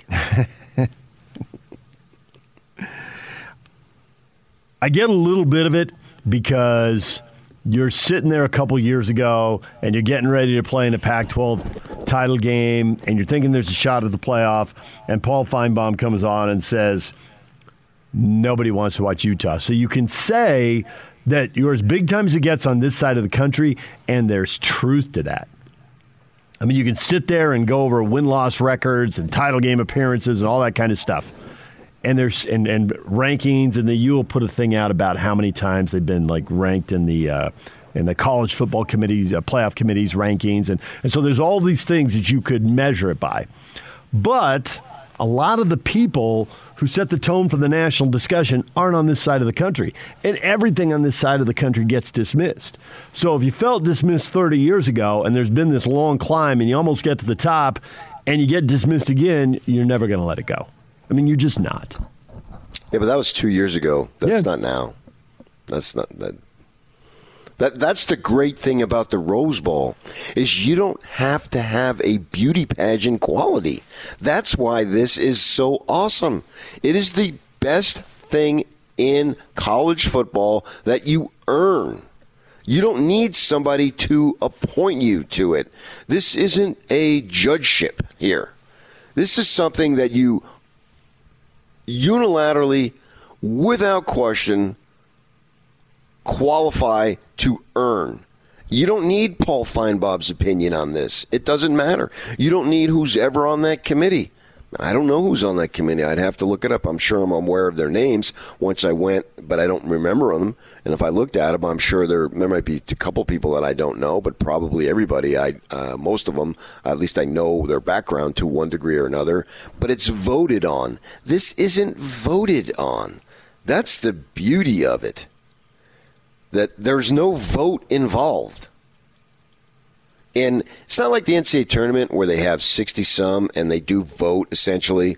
But once you get in, and, and Larry Kristobach used to say this all the time, and I agreed with him one hundred percent, you know, you need some type of format, so they create this committee and they seed you. But once the ball goes up, the seeds don't matter. It's just about the talent. So you overcome the vote to get in, right? Because there's so many of you that you get in and you play the game, and the winner advances and the loser goes home. So the seeding, once the game starts, is irrelevant. Well, not in the college football. The seeding is, there's only four of you, so getting in is the most significant thing. But it's somewhat of a beauty contest, and it's not really one hundred percent fair. The S E C rarely plays road games, and they only play eight conference games, and they schedule the Citadel and Akron and, and so forth and so on, Incarnate Word before your big game so you can have a bye. I mean, they do it with the intent to get as many teams in, and they spend as much as possible to get as many teams in, right? Well, great. Good for them. But the Rose Bowl here, there's only one way to get in it, and that is to win your conference, and the Utes did that. So this isn't a beauty contest. That's another reason why it's so freaking special, is you don't need anybody's respect. All you got to do is win. And they've done it, and now they're there. And if they beat Ohio State, where are you going to rank it? Final Four, Fiesta Bowl, Sugar Bowl. Well, if you want to go beyond football, that's fine too. But I, there, there, this would be nothing comparable. On the mountaintop. Yeah. And I don't care who's available, who isn't available for Ohio State. It has zero to do with Ohio State and those guys. Sucks for them. A few of their players opted out. But you're supposed to have one five-star after another. So go ahead. You got Marvin Harrison's son, who's a receiver there. And uh, now is his time, man. Jump up there and get the ball caught throw it your way, make some plays. This is your coming out party. The way, if you want to look at it that way. And the Utes, they're going to finish it. I guess maybe I didn't emphasize that enough, because I think it says a lot about their program that every last one of them, and there's several who have already declared, have said, yeah, and we're going to play in this game. Just like Tyler Allgeier did. He could have sat out the Independence Bowl. The Independence Bowl. Who cares about that? And it's played in a driving rainstorm. It was miserable. But no, he went and finished it. For those guys who don't want to finish it, I support their right to do it one hundred percent. But I want to praise the guys who do finish. And he's a running back, too. Every time he touches the ball, he's going to get hit. Receivers can go out there and just sort of, hell, if it's a place to sweep left and you're on the right side, you can go pick daisies. Jog up there, bump the guy. Yeah, yeah, okay, yeah, there you go. Yeah, right. Thanks. Yeah. Right. And never mind all the times you run patterns and the ball's thrown to the other side of the field and you don't get hit. Yeah. So you're rarely getting hit. That's why receivers are divas, right? But that one time you go trenches. across that one time you go across the middle, look out. Oh, well, if it's zone just... and you read man, look out. All right, fine, and then you could sort of protect yourself and don't. But the running back, ways to, running yeah. backs are getting hit on almost every play. I suppose once in a while they go out on a pass pattern and the ball gets thrown somewhere else and they don't get hit. But between having a block, pick up defensive linemen, pick up blitzers, and then obviously when you run the ball, then you got the target on you. So, well, yeah, it's to the point where Allgeier had to take himself out against S C because he was gassed. Yeah. Yeah, he wasn't the running back who was going to get seven yards, or excuse me, uh, seven carries a game. He was going to get his twenty, twenty-five carries. He was going to hit a lot. Right. And he took himself out because he was so tired. And he knew that the third team guy, McChesney, would be more fresh. And so he would be better able to help the team in that moment, which he did. He looked like he was a brand new guy who just got there, and everybody else had run fifteen marathons.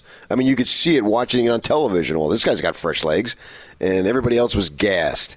And this whole thing of, of well, you didn't get to go to the title. Suppose they would have lost to somebody else, uh, say Penn State. And because you already had the loss to Oregon, well, at that point, if you lose to Penn State, and that was a fairly close game. I think it was like nine or ten, uh, and it was, uh, what, uh, late October, early November. Well, that eliminated you then, too, right? You weren't going to get in with two. No Big Ten team's going to get in with two. So should they have sat out those games? Right? Because you're you're out of the playoff hunt at that point. So where does this end? As far as this goes. And if that, that's what they choose, so be it. They have that have the right to choose that. But where does that – they just so happen that they lost the second game uh, as the last game. But right. if it had The second loss earlier, was the twelfth game. But if they had lost the second time in the game six, seven, eight, whatever. Yeah. Do you sit out then? Nobody's done it yet. But I suppose I shouldn't rule it out because I see your logic, and at some point somebody else might see your logic, because if you're really good and this is your apprenticeship or this is your minor leagues, you don't want to risk the big payday. So nobody's done it yet, but that doesn't mean somebody won't do it next year or in five years or whatever. The, the money is enormous. It is life-changing, and we know because players have told us that Jalen Johnson didn't – he he was talking to us about, yeah, I was recruited by all these schools. And, oh, Oklahoma's undefeated. Don't you wish, you know, you could have been there on that? He says, nope, I want to go to the N F L. This place was going to prepare me for the N F L, and it is preparing me, so I'm real comfortable with what I've done. Paraphrasing, but that's basically what he said. He wasn't there for the winning. I mean, you want to win because you're playing, but the real prize was be prepared for the N F L, and now he's playing in the N F L, so – he had a goal. He picked a place that helped him reach his goal, and now he's gotten to his goal. That's what yeah, we tell young people years. all the time. Yeah. You set oh, your yeah. goals. Know, know what's important to you, so he did. And be focused. Yeah. And Jalen was, and he knew he was going to play yeah. three years because that was the point of which he becomes eligible. And away he's gone, and he's been starting for the Bears, and that's a great story too. So I hold nothing against these Ohio State guys who are doing what they're doing. I'm more about praising the Utes for doing what they're doing, because that's pretty doggone cool. Well, there are a lot of cool accomplishments, obviously, and, and we know that, and we, you know, Final Four, Sugar Bowl, Fiesta, B C S Buster, all that stuff. But Chris says this would have to be number one, especially considering the adversity the team faced this year.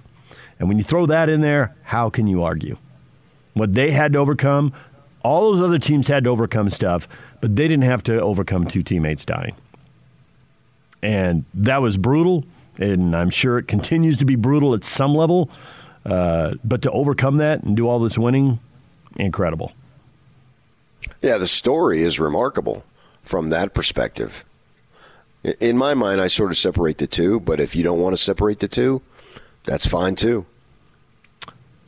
D J and P K, more of your reaction coming up. And we've got Mike Brown, publisher of Extra Points, covering college football and college athletics. He's an Ohio State grad as well, so maybe he's got his heart in it a little bit. He's definitely got his uh, his professional career in a little bit. We will talk with Matt coming up at twenty minutes. We'll talk Rose Bowl with him. And Mike Smith, Jazz studio analyst, at nine o'clock. Stay with us. This is Hanson Scotty. Let's do it. He covers Ohio State for The Athletic. Bill Landis. You know, there are people on the Michigan side questioning Ohio State's toughness, and, and one of their assistant coaches, I, I believe, said that Ohio State was, was kind of a soft, finesse team, and obviously that's never something you want to hear somebody say about your program. So I'm interested to see if there's carryover from that going into this Rose Bowl, because we all know that, that Utah wants to play the same kind of way. They, they want to play a physical brand of football, and Ohio State just kind of got challenged a little bit by Michigan, and, you know, I guess that can go one of two ways. They can just kind of roll over and kind of end the season and not, not worry much about putting up a fight. But I would say there's some pride in the line for Ohio State, too, because I don't think they want to go out in a fashion where it's, you know, back-to-back games where you're getting pushed around like that. What kind of a show is this? Catch Hans Olsen and Scotty G every day from noon to three on ninety-seven point five, twelve eighty The Zone, powered by K S L Sports dot com. D J and P K, it's ninety-seven point five and twelve eighty The Zone. We're brought to you in part by Built Bar. Whether it's double chocolate, peanut butter brownie, cherry barcia, or salted caramel, enjoy a Built Bar. one hundred percent real chocolate, one hundred percent real delicious. Order yours today at Built dot com and save ten percent off your order using the promo code ZONE at checkout. That's Built Bar. Question of the day, if the Utes win the Rose Bowl, where would it rank among the program's all-time accomplishments? Unfiltered Rhino says, first, followed by the Sugar, and then the Fiesta. Neil, Rose Bowl one, Sugar two, Fiesta three. I think that I would put the Pac twelve title game a couple weeks back ahead of the Fiesta. But behind the Sugar? I can do. I can go with that, since it was Nick Saban in Alabama, only his second year. I looked up... Uh, Trying to figure out how loaded that team was or wasn't. Four guys drafted that year, seven the next year. Which team? That Alabama team. So it had a lot of N F L guys on it, but not as many as it was going to. Right, because they were just getting started. Mm-hmm. He was going to yeah. ramp it up. Yeah. And now they're getting to a point where they'll have seven, eight, nine guys drafted consecutive years. Oh, yeah, yeah, so for sure. If it would have really been like loaded. Year four or five of Nick, that would be something. And they but didn't they, have – they they hadn't turned the program around. It was, it was a few years, actually, before you'd do it, where he'd make it more quarterback-dependent, open oh, yeah, it up yeah, yeah. more, you know, the, the quarterback. Well, John player. Parker Wilson throw, threw for like twenty-two hundred yards. Yeah. I mean, Bryce Young threw for four thousand plus this year. That Julio Jones was on that team. And he was and, open deep and got missed. he did he did not have one thousand yards receiving. No. They had multiple guys this year who had one thousand yards, yards receiving. receiving. They still had the one thousand-yard rusher, but they were far more tailback-oriented. You can you can just see it. It's like looking at the advancement of the three-point shot. Yeah. You look is. at the number. I, D- Duncan Robinson for the Miami Heat took sixteen threes last night. Stockton in his second year didn't even take sixteen the whole season. And so you can just you can just track it looking at the numbers. Okay, here's when it, it's like the steroid era in baseball. Okay, here's when guys were really doing it. You just look at the numbers, and it, it just tells you, just jumps right off the page. And with Nick Saban, you can see Okay, here's when they he really had it going on, and then and, and they were off and running. I mean, that was a very good team. I'm not going to discount that. And Utah, Utah had a great team that year, very much so. I mean, they played, they did play two ranked teams in T C U and B Y U, but it's like, oh yeah, you're only ranked because you beat up on a bunch of dogs. Well, not that the Pac twelve is all that great, but you know, you did hammer Oregon twice.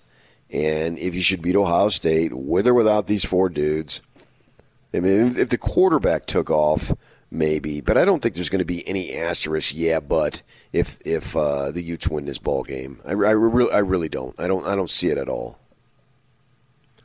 All right, D J and P K, we got more on the Rose Bowl coming up. Matt Brown, publisher of Extra Points, covering college football and college athletics, is going to join us here in a few minutes, and we will talk with him about the Rose Bowl. He's coming up on the other side of this break. Stay with us, ninety-seven point five and twelve eighty The Zone. D J and P K in the Morning, proudly presented by Mark Miller Subaru. Countdown to the Rose Bowl is on. Three more days, P K. It's almost here. Beautiful. The granddaddy. sixty thousand Ute fans getting ready to roll in there and watch the Utes take on Ohio State. An Ohio State team that has had problems against the run. Utah ranked thirteenth nationally running the ball. Michigan tenth. Oregon twenty-fifth. And both those teams beat Ohio State. And if you ask Matt about that, I'm going to pull my hair out. Doesn't get prepare for baldness. Put on a ball cap, P K. Oh, I'm going to ask him. It's the path to victory. You think the Utes have a good chance to win this game, don't you? Sure. Yeah. Why wouldn't they? Right. Why wouldn't they? Well, answer that question. Because the two teams that beat Ohio State run the ball like Utah runs the ball. So what? I remember. That's why Utah has a chance to run the, nah, win the game. Beyond that, they they run the ball no matter what. It's not about the defense. It's about the offense. Because if you sucked at running the ball, all of a sudden you're not going to be able to run the ball better, uh, very well enough to win because of the opponent. I don't I don't buy that. You you are a great running football team, irregardless of the competition. Either you can do it well or you can't. And Utah can do it well. This is the bread and butter, has been for many, many years. What difference does it make who's over there? If you're good enough, you're better than the other guy. And Utah, by and large, has been better than the other guy. This is what they do. So I, they couldn't do it against B Y U. So that by, by your logic then, B Y U would just roll over uh, Ohio State. And nobody sees that. I mean, you you, you you get too bogged down with all this stuff. Stick to what you do well and see what happens. Worry about yourself, at least from the offensive perspective. And part of them, too, is Cam Rising. It seems like at least once a game, if not multiple times, he pulls something out of his you-know-what and creates a big play with his legs. And he just has that ability to do that, and you didn't see that coming because he's not overly fast. He's not big and strong. He doesn't have a big arm. I don't know what it is about this guy. All I know is he wins. You know, and if you look at, well, if you just go, well, look at the games that Utah lost. Well, you don't. You just you look at the games Ohio State lost, but you never say what about the games that Utah lost. The D-line was getting bullied. The O-line was making massive mental mistakes, and Cam Rising played uh, one and a half of the three games that they lost, almost. Not, he didn't come in at halftime against San Diego State, did he? It was a couple drives into the second half, I think. Uh, yeah, one or two. Yeah, yeah, right. But if you just focus on that Oregon State game, Utah has no chance. But yet that's not true.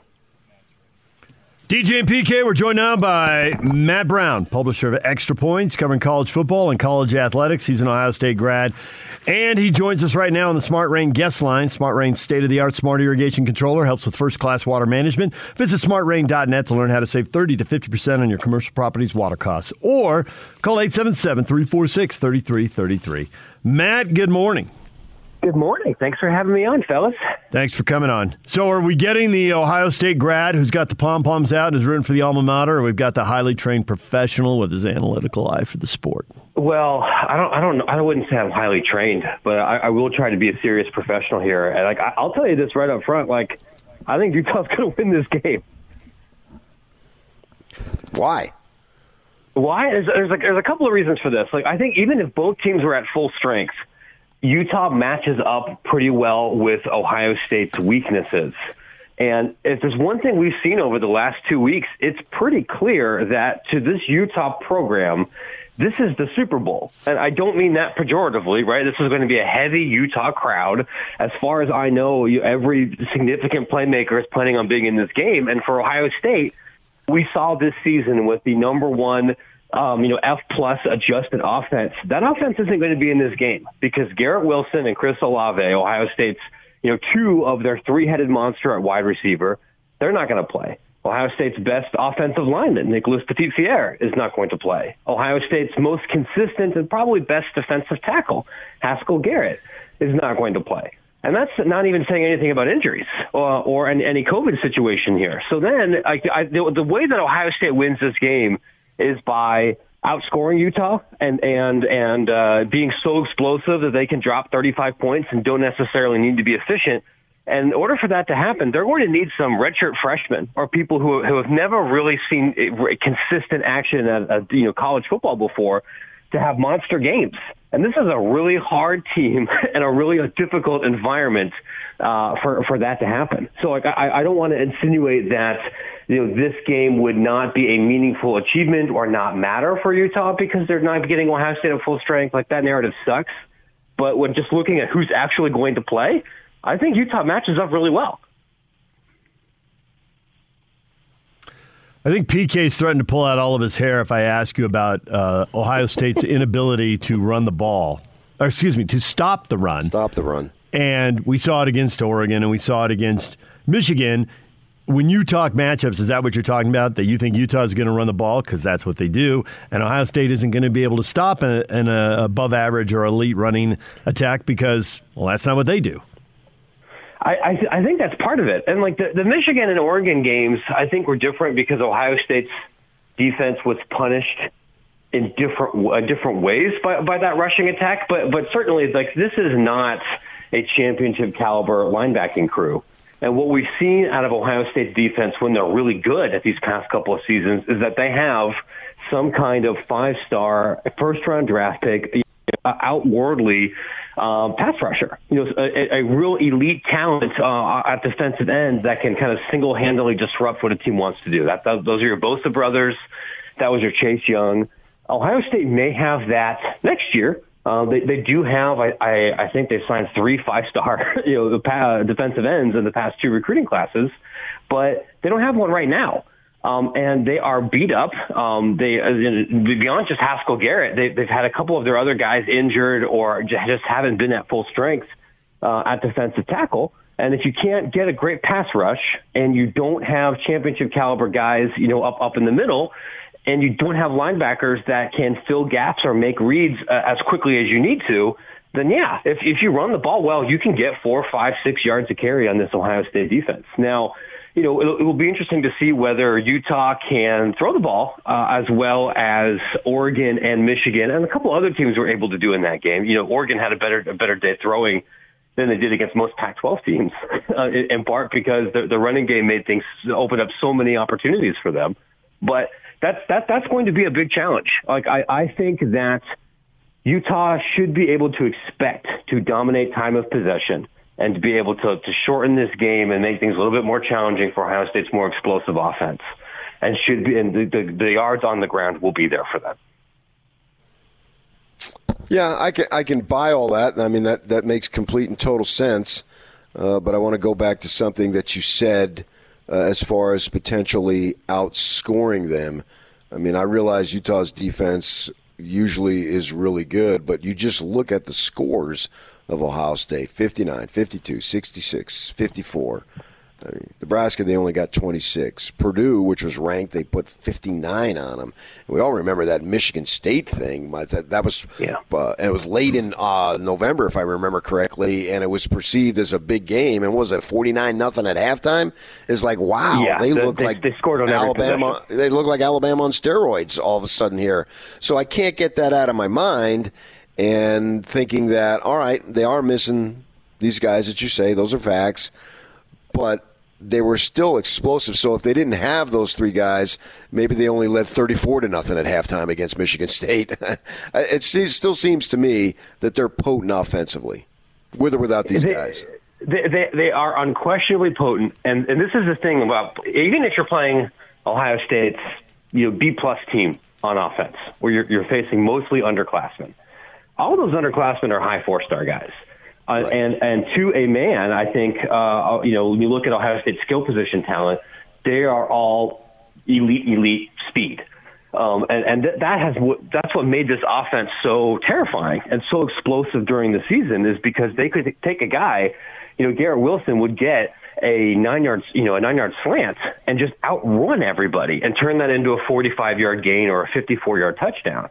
Um, and, and Ohio State's running back, TreVeyon Henderson, who I think is going to be Uh, on most Heisman shortlists next year, because he's a true freshman and still ran for well over one thousand yards. He's somebody where Utah's going to stop him for two yards, three yards behind the line of scrimmage. He might be rushing for one point eight yards a carry into the first quarter, and then he's going to take one for sixty yards, because all of these guys have an, just an extra gear that is hard to match. And that was even came up in the uh, in the, the Oregon game. It came up in the Michigan game a little bit. But if you want to look at what this Ohio State offense could look like without these guys, the Nebraska game is a good example, because Garrett Wilson didn't play in that game. Um, Chris Olave did, and Olave is more of a uh, vertical, you know, straight downfield burner kind of guy. He's not really a slant receiver. He's not someone who's going to get eleven catches. And Ohio State's offense stalled a little bit because they weren't able to um, be schedule and found themselves facing thirds and third and seven, third and eight, third and nine. And even if Utah puts Ohio State in that position throughout the game, Ohio State's going to convert some stuff just because they've got dudes. And those dudes might be Marvin, Jer- Marvin Harrison Junior Uh, that might be Julian Fleming. These are our high four-star, five-star underclassmen wide receivers who are going to see some more time. Might be G. Scott, uh, West Coast guy who is a five-star recruit. He's going to be playing a little bit more in this game. Um, but that's that's going to happen. Uh, but I think w- when you're missing those, you know, not just a, deep, a big play guy, but also your safety blanket, who's going to get eight, nine, ten catches a game in, in Garrett Wilson, you aren't going to be able to get the four, five, six yards uh, a play that you would need to to, uh, to be more to be more efficient. You're, it's, it's going to be kind of an all or nothing more sort of thing. I think Ohio State's still going to score twenty-eight points. Um, But that might not be enough if they don't get enough possessions. The, their their path to win here, I think, is winning, like, is scoring forty-five. It's not a team that I think can win this game twenty to seven. Well, certainly Ohio State averaged forty-five points a game, so you, you can't throw that out there. But uh, I was going to ask you about the Nebraska game, because Nebraska went one and eight in the Big Ten. And Nebraska held them to twenty-six points. Now, Penn State went four and five in the Big Ten. That was not a great Penn State team. I know they were ranked when they played Ohio State. The brand names demand that that game be pumped up. That was a thirty-three twenty-four game, which might be how Ohio State tries to win this game. What did Penn State do to hold Ohio State to thirty-three points? Because it sounds funny to hold someone to thirty-three, but that is twelve points below their average. And Ohio State had at least a half dozen games. They scored fifty points this year. So how did they hold yeah. them to thirty-three? Um, so one of the big problems, and, and I, I realize it's kind of weird saying this for a team that averaged forty-five points a game, but uh, particularly during the last half of the year, Ohio State really wasn't very good in the red zone on offense. Um, and they're going to get in the red zone because they get yards on just about everybody, even when they are not at full strength. But in that Penn State game, I, I you, you, if you watched it, it was not difficult to imagine Ohio State scoring fifty-one, right? Penn State turned the ball over three times, um, and Ohio State just couldn't get out of their own way. They converted, I want to say, less than a third of their third down conversions. They were constantly put behind schedule. They had ten penalties, uh, several of them particularly costly, and they didn't convert in the, in the red zone. You know, TreVeyon Henderson had one hundred fifty-two yards and a touchdown, but it took him almost thirty carries to get there. Uh, and uh, I think most of those yards were on three or four carries. So it was a lot of you know, um, first and ten, second and eight, third and seven, send the house. Um, and and and uh, the Penn State just, just could not convert well enough on offense. And and that, and Sean Clifford played like the game of his life in that game uh, to to make it close. So that, that's that's the way to beat Ohio State. You're not going to shut Ohio State out. You're you're you're not going to hold them to two hundred yards. Um, you're probably not going to make C J. Stroud throw three interceptions. You might be able to get him to throw one, but he's he's a, he's a pretty accurate guy. Um, the the trick is to bend and don't break, and and make make Henderson be very inefficient. Make Ohio State kind of forget about him, which they do sometimes, much to Ohio State uh, fans' chagrin. Well, you know, given that Ohio State's D N A is to be a little bit more like this, like Utah has been over the past couple of years, and this is a little bit closer to a a Big twelve kind of team, um, or maybe an N F L kind of team, in that they, they want to throw the ball probably two or three times more when they're actually going to run it. Um, and if you do some of those one-on-one matchups, you can hold them to twenty-eight points. What's the mood among Ohio State fans as far as just their uh, What what can I look for? What can I say? The uh, anticipation, because in, in our community, it's off the charts. The Utes are going to the Rose yeah. Bowl. It's the first time. And we get that it isn't the playoff, but still it's the Rose Bowl. And, and is it sort of a blasé uh, attitude for, among Ohio State fans?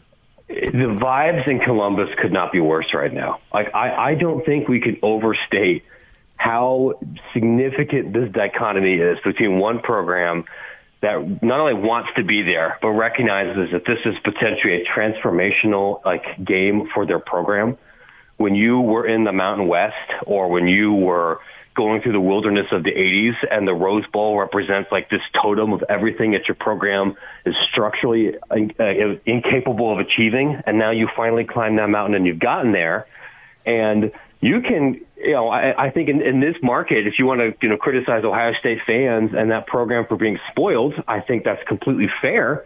But this was a team that came into the season with playoff aspirations. And not only did they fail to meet that goal, but then they, they failed to meet that goal because they lost to their arch rival. And they didn't just lose to their arch rival, but they lost in their arch rival in the most humiliating way to Ohio State fans possible, which is Michigan physically stuffed them in a locker and took their lunch money. Like, it would be one thing if there was a blocked punt or someone threw for five hundred yards, but they got out Woody Hayes. Um, and that is, like, structurally concerning, I, I think, to a lot of Ohio State fans. Like, there's, there's a reason you're seeing a lot of people opt out. Um, there's a reason Ohio State is returning tickets, which is almost never happens, given how national this fan base is and how many West Coast Ohio State fans there are. They, uh, the, the young players are going to be very motivated uh, to, to show out here, because playing time is going to be a premium, and you want to get the bad taste of Michigan out of, out of their mouth. But this is going to be a home game for Utah. And I don't think you can completely understate that when it's the third quarter and people are beat up and they're hurt and they're angry. It's, it's not hard to imagine that the guys in Salt Lake want this experience more than the people in Columbus do. So I'm I'm curious about the, especially the young receivers that you mentioned earlier, who are going to be stepping in for the guys who opted out, because everyone knows Ohio State recruits high-end talent. Everybody's gifted, or you wouldn't be on Ohio State's roster. You wouldn't have a scholarship yeah. there. But especially at especially at wide receiver, maybe more so than any other position. Okay, but we all know college coaches like to schedule a couple of money games, get the bugs out, let guys get the nerves out, and then they can really take off and, and achieve to the level of their, of their spectacular talent. But we also know there are guys who are chomping at the bit, who are like, if you give me one chance, my, if I get my foot in the door, it's over. I'm taking over. And so I'm curious with the receivers who are likely to get more snaps, get to run more routes, and get targeted more by the quarterback. Are they going to? Do they need time to warm up? Time that they don't have, or are they going to seize that first chance, blow by somebody, cut back on somebody else, and end up in the end zone? I mean, the, the latter is possible. Like, everybody has that, right? And I mean, it has, has that potential. They did it in high school. They've done it in practice. There's there's a reason that they're in a position to, to play here. But then you're, I know that this doesn't make compelling radio, but you're, we're, we're, we're both of us are sitting here trying to make definitive statements about nineteen and twenty-year-olds.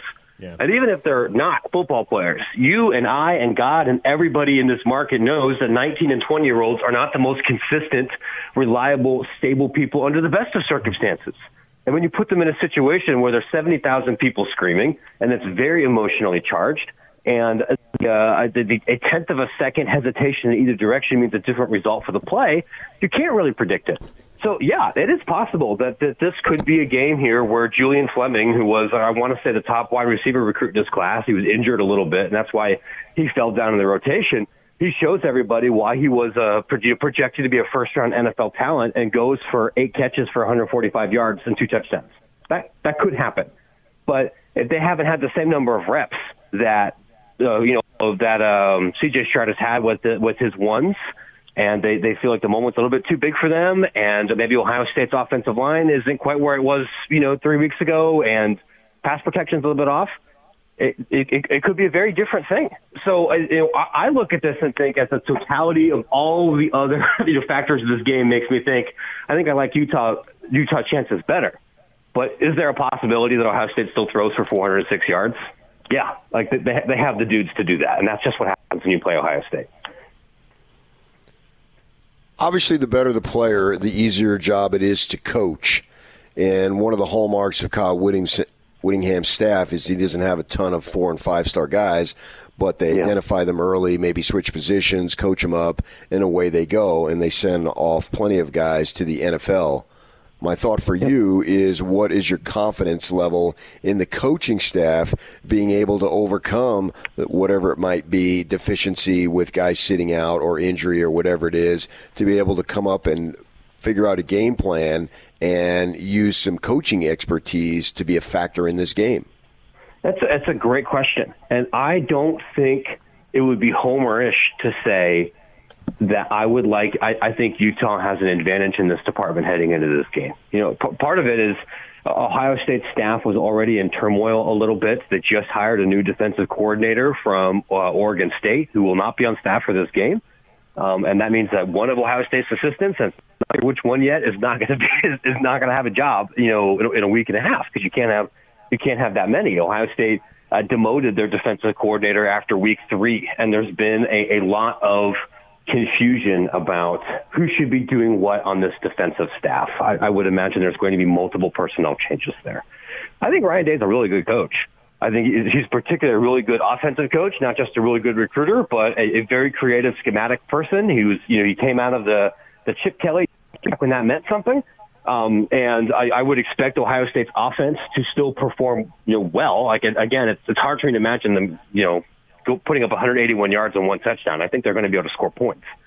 But um, I know I've told everybody this nationally, that I, there's I, there's not many coaches right now that have a better track record of uh, performing in bowl games and maximizing the talent that they have and maximizing their identity than, than Whittingham. And with all of the outside whispers that hey, this might be his last game, or we don't know what, what Utah's going to be doing after this, or, you know, to, or to instill within this team how much this particular game matters and how they need to execute, yeah, I, I, I would feel pretty comfortable that, that even if Utah loses, they're going to still be able to do what Utah wants to do or needs to do to win this game. If they lose, it's because...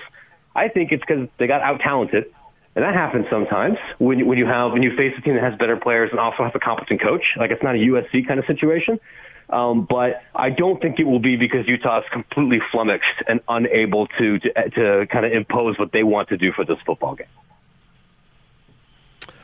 Well, Matt, we will leave it right there. We appreciate you coming on, sharing all your uh, your expertise, and, and that felt less like Ohio State pom-poms and more like, you know, a guy who makes his living doing this. yeah, yeah, I, I, I try to, I try, I try to do that. Um, you know, and, and most of the time these days, I'm writing about stuff that happens off the field, and uh, you know, what, what, you know, if, if a Utah fan is interested in the kind of force to make their athletic department tick, um, you might enjoy Extra Points, which you can find at extra points m b dot com. There it is, Matt. We appreciate the time. Thanks for joining us. Yep, yeah, no problem, fellas. Be well. I'll talk to y'all later. Matt Brown, publisher of Extra Points, covering college football and college athletics. And yes, he is an Ohio State grad. So, P K, a little turmoil on the defensive coaching staff on top of everything else. Well, we knew that. The situation there was uh, very much uh, uh, an issue with, and I follow, follow Ohio State, I think all of us do to one degree or another, and we knew about them changing and demoting yeah. and having other guys call the plays and all that stuff. The th- the thing about it, though, the, the standard for Ohio State is really unrealistic. it's, it, it, it, it's like a statewide crisis if you lose a game. Yeah. It really if is. Not even beyond uh, into the region, into Kentucky, because obviously Cincinnati's right there with Kentucky. And it's it's such a big, big deal. And that's the level that this program is on, which is why, for me, whether these guys play or not, this program is is top two or three annually. Its reputation is, is and it's not unprecedented, but it's right there with anybody else's. And so if you beat these guys, man, that's why I wanted Ohio State to be in this game, because you got this opportunity to beat Ohio State, beat Alabama. Yeah, you only play them once, but so what? They only play you once, and you get this opportunity to beat them. That's why I think this thing would just be so friggin' cool. Yes, I believe these guys are tainting the prestige of the Rose Bowl. I think it's a bad precedent. I'm with her, Kirk Herbstreit. I mean, a lot of these people come after me. I'm just some schmo in Salt Lake. Yeah. But basically, all I did was quote, her, quote Kirk Herbstreit, who's only like five trillion times bigger than I'll ever be, and he's saying the same thing. Come after me. I get it. It's easy to do. Well, I'm only echoing what Herbstreit said, but nevertheless, if Utah wins, no apologies, no excuses, no asterisks. They won the game. D J and P K, it's ninety-seven point five and twelve eighty The Zone. Thanks to Matt Brown for coming on. And if you just joined us at the end of that interview, well, you can listen to it wherever. And he made a lot of good points early on. He knows Ohio State inside and out as an Ohio State grad. And he thinks Utah's going to win the game. If you want to hear that, wherever you get podcasts, Stitcher, iTunes, Google Play, on down the list, wherever you get your Your podcast, you can find a D J and P K with Matt Brown. All right, D J and P K, Mike Smith is coming up at the top of the hour. The Jazz are in Portland playing the shorthanded Blazers tonight. We'll get to that with Mike at nine o'clock Stay with us. This is Hanson Scotty. Let's do it. He covers Ohio State for The Athletic. Bill Landis. You know, there are people on the Michigan side questioning Ohio State's toughness, and, and one of their assistant coaches, I, I believe, said that Ohio State was, was kind of a soft, finesse team, and obviously that's never something you want to hear somebody say about your program. So I'm interested to see if there's carryover from that going into this Rose Bowl, because we all know that, that Utah wants to play the same kind of way. They, they want to play a physical brand of football, and Ohio State just kind of got challenged a little bit by Michigan. And, you know, I guess that can go one of two ways. They can just kind of roll over and kind of end the season and not, not worry much about putting up a fight. But I would say there's some pride in the line for Ohio State, too, because I don't think they want to go out in a fashion where it's, you know, back-to-back games where you're getting pushed around like that. What kind of a show is this? Catch Hans Olsen and Scotty G every day from noon to three on ninety-seven point five, twelve eighty The Zone, powered by K S L Sports dot com Yeah. D J P K, it's ninety-seven point five at twelve eighty The Zone. We are brought to you in part by Davis Vision. The fifth annual Black Friday sale has been extended through December at Davis Vision. Tired of glasses or contacts? Get LASIK now and save fourteen hundred bucks There are limited spots available, so act now. Check them out at davis vision m d dot com or call eight oh one, two five three, three oh eight oh That's Davis Vision. Yeah. Yeah, what? Yeah. Yeah, give Davis yeah. Vision a call, man. Yeah. I am a living example of Davis Vision and the tremendous work that they do. Just look at me. Look at the gleam in my eye. Um, Go ahead. Just look no. at me. I'm a beautiful because of Davis Vision.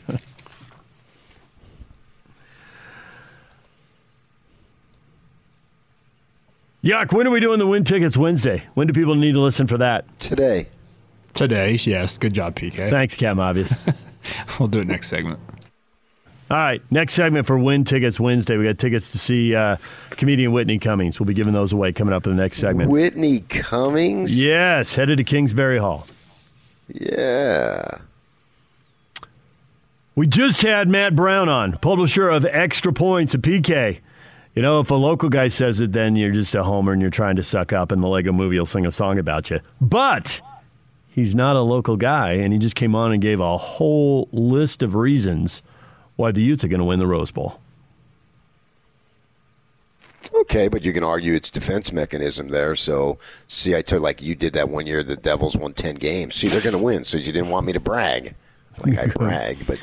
Go ahead yeah. and brag. If you win the Rose Bowl, you get to brag. Right, and so you soften the blow. I mean, we do it with the Jazz people all the time. They just come up with reasons why, well, what do you expect? No, they didn't underachieve. It was almost impossible for them to do it. So you can make that argument that that's part of the deal too. Whatever you want to do. I'm, I don't know Matt Brown personally, so I don't. I'll take him at his word. I thought he was very objective. But you can argue that, well, sure, you say you're going to lose, so then this way when it happens, well, see, I told you we didn't have our guys and where our pro- program was in a state of flux and blah, blah, blah, blah, blah. I actually think Ohio State's going to come out with a tremendous effort because they're not going to want to lose their final two games. You lose your final two games in Columbus, oh, my gosh, that's like the world ending. And that just doesn't happen. When's the last time they had a two-game losing streak? I mean, that that might be something to to look up uh, forever and ever. When when they they literally had a two-game losing streak. I mean, did, I think they had uh, the one year before Urban or something, uh, maybe. But that that's going way back. That is going so, way back. Yeah, to me, I think they're going to be gangbusters and be ready to go. And the guys who are there, they're going to be all in, because if they didn't want to be all in, they would leave. And they got so many underclassmen that you know that haven't made their mark yet, but want to play in the N F L and will be fully and, motivated. Yeah, what better way to have a breakout game in the Rose Bowl? You know, this is the next best thing to the playoff, and according to Herbstreit, the ratings are going to be the same as the semifinals games, because it's such a big deal. Everybody knows of the Rose Bowl and the tradition. And I've been down there a ton now. When both B Y U and Utah have played in the Rose Bowl, and you could just see the the fan excitement. We're at the Rose Bowl. It's not the actual Rose Bowl game, but it's the site. It's the venue.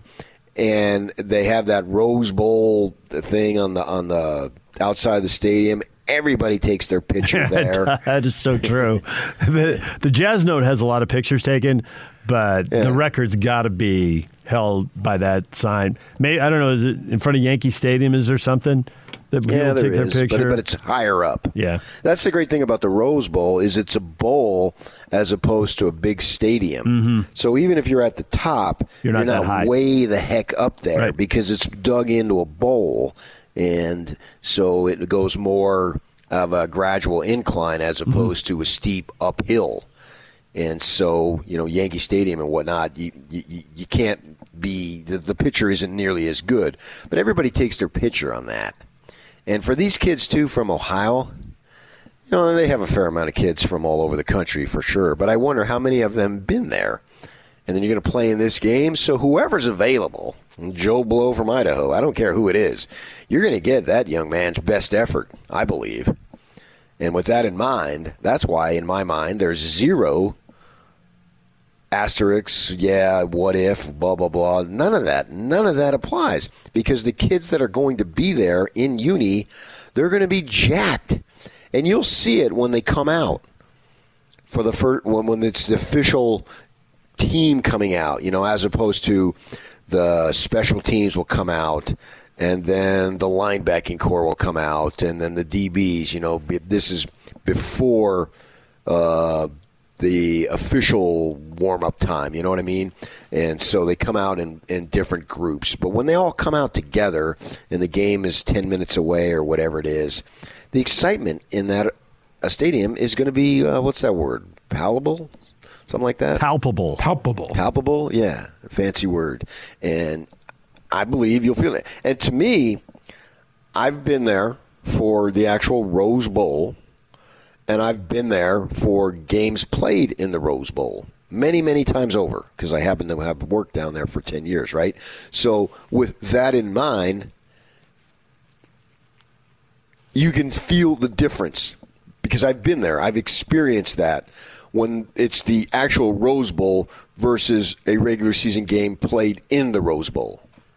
And the Utes will feel that too. And I believe Ohio State, I don't know how many of their kids have actually been in that venue, but they'll feel it. So that's why these kids sitting out, so be it. But it has, in my mind, no bearing on anything. Who plays better that particular day? And you can analyze this and that. Well, this team's good against the run, and they have the strengths and the other team's weaknesses, and so they should be an advantage. But I go back to what Bronco Mendenhall said. We analyze these games a thousand times over, and then I get out there on the sidelines, and everything I think that was going to happen doesn't. Doesn't happen. And it's something completely else. That's why I love covering Bronco, because he was so introspective, and he was willing to share stuff with you. And you, you prepare for the game, and you think you know everything about it, and you're ready to go, and you spent hours, hours that week, and probably in the summer and so forth and so on as far as that game. And then you get out there, and it's nothing like you expected. So who knows, especially in football, you throw in a couple of turnovers here and there, a blocked punt or a kickoff return, which Utah has been susceptible to. How about this time? They get a kickoff return. They get a blocked punt. You know what I mean? We've seen it a thousand times. That things happen that we didn't anticipate. So that's why it doesn't matter to me who's not available on the other side. Football is the ultimate team game, and we're taking out four players. Now, I don't discount the four players because it's hard to judge on uh, offensive linemen, their stats, so to speak. Yeah. But it, clearly you can see the receivers. Wow, two thousand yard receiver. Well, one, but Olave was just but short. But between the two of them, they had two thousand. Right, and and Olave's the uh, all-time career leader in touchdown receptions. So, yeah, that jumps off the page. But suppose they were injured. You know, the Utes aren't getting credit. They beat a bunch of backup quarterbacks. Well, they're not, not, not getting credit. They're getting, they're not getting knocked. They played the Bruins without their quarterback. Well, that was an easy freaking win. And for that matter, they played Arizona with the third-team quarterback. They played Washington State without their top quarterback and for most of the game without their top running back. Are we saying, well, they shouldn't be there? Right? No, no one's saying that. And obviously the Utes have had injuries on their side. So it's sort of like it's an injury type of deal, unless it gets a situation where between now and game time and twenty-two kids can't play because of COVID, but they tell these yeah, guys, come a, on, guys, that's a different this is deal. The Rose Bowl. We still got it. We got to get in there. We got to play. I do wonder if, uh, and we see this in the N B A, well, we just saw it with the Jazz most recently, and we've seen it with teams coming through town to play the Jazz. You miss a guy, and it's like it heightens everybody else's senses. You know, okay, we got to be really good because we don't have so-and-so. And in the short run, you can do it. Now, in the long run, when you lose the talent, eventually it gets you. But in the short run, are the guys who really want to get a chance going to step in and play? And will everybody else play a little better because they know the lineman next to them is out? Well, a football game is the short run, right? Yeah, one game, as opposed to having to go through half a season without somebody. Yeah. And you have to go back, and they, we make such a big deal of recruiting. It's the lifeblood, blah, blah, blah, which it is, obviously. It is. And you can't tell me that these kids that Ohio State has on their roster don't have just as many high school stars and decorations behind or in front of their name. Now, they don't have it at the collegiate level yet. We understand that. But at one point, Olave didn't, didn't have it right. at the collegiate level, right? So the question is, do these guys need a, a game or two to get up to speed, which is why coaches want those money games at the start of the season, and they don't want to play a big conference game early if they can help it. Or are they literally going to be ready when they step in, and they'll grab their chance, and away they'll go? You brought up Ohio State back-to-back losses. Uh, twenty thirteen, they lost to Michigan State in the conference title game, and then they lost to Clemson in the playoff in the Discover Orange Bowl. So there you go. That's the last back-to-back. And twenty eleven, twenty twelve was Urban's first year, and they were undefeated. two thousand eleven was the year where they were a five hundred team, and it was a mess. And they yeah. were getting ready for Urban.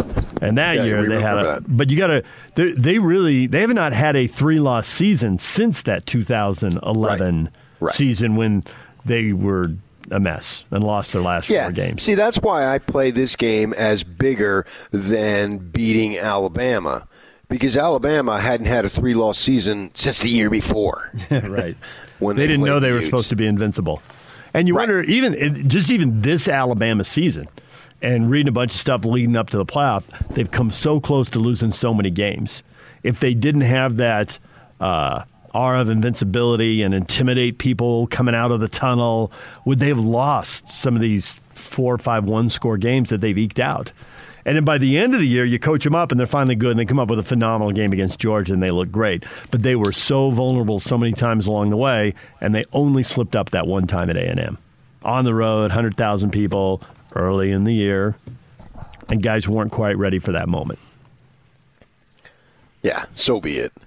And I put Howe State right there at this level. This this is a no-excuse ball game. If anybody took what I wrote as an excuse, well, I got yeah. one thing to say to you. You're an idiot. You're an idiot. People, it, it's it, and it's also uh, when you get into comments and stuff like that, it only takes one or two people to skew the discussion. And right. the so, question, uh, the question we had yesterday on Twitter, it went nuts. You poked the bear. You deserve this. The exact same question, literally copy and pasted on Facebook, didn't generate any of that. Nobody took it in that direction. On Facebook, it was like, eh, sad isn't the right word. It was, or, or I don't care who they run out there. Nothing's going to wreck this moment. Man, if they win, this is my team, and this is going to be the best. And there was none of the whiny victimhood. People just took it as a question and answered the question. Well, it has nothing to do with Utah. It's the fact that it's the Rose Bowl, and these guys, with their decisions, are denting the prestige of the Rose Bowl. It could have been any team in there. Well, I think the, the Utah's bigger picture, irrelevant yeah. to the discussion in I, this case. I think both teams are irrelevant to the discussion. I think it goes mm. back to what is best for college football. Not for any one player, not for any one coach, not for any one school, not even for a conference. What is best for college football? The Rose Bowl has been great for college football. Whether the game has been close or it's been a blowout, it has romanticized it, it has popularized it, and it's not the only thing, but it has been, it is a brand that is part of the game that is great for the game. So anything that doesn't lift up this brand that everyone's benefited from. I mean, the Utes, even before they were in the Pac twelve, it was still the dream. Get in the Pac, get in the, what was then the Pac ten, and get to the Rose Bowl. Arizona State did it. It could happen again, and now it's literally happened. But even when Utah wasn't in the Pac twelve, it was part of the dream that motivated people. And you can talk to all the people who worked in the Utah Athletic Department at that at that time. And Chris Hill to say, yes, we want it to happen, but we can't control it. We have to be invited, so we have to be good. Be the best at whatever you do. That Amen. brand is so powerful and has been so good for the industry that this sucks. And best. I think that's what is Kirk Herbstreit was reacting to. Yeah, so I accept your apology. All you Ute fans you got okay. on me.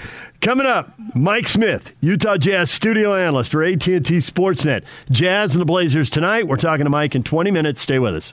To win tickets Wednesday, caller twelve right now wins two tickets to see comedian Whitney Cummings, the reigning queen of American stand-up comedy, at Kingsbury Hall on January eighth. For her Touch Me Tour. Great seats still available at w w w dot ticketmaster dot com. It's brought to you by live nation dot com. Whitney Cummings, January eighth, Kingsbury Hall. Whitney Cummings, and she's, uh, I guess one of us, one of you guys put out something that you can win tickets this morning and tagged uh, me and you. And she just liked the tweet. This is like when Donny Osmond followed, followed me on Twitter.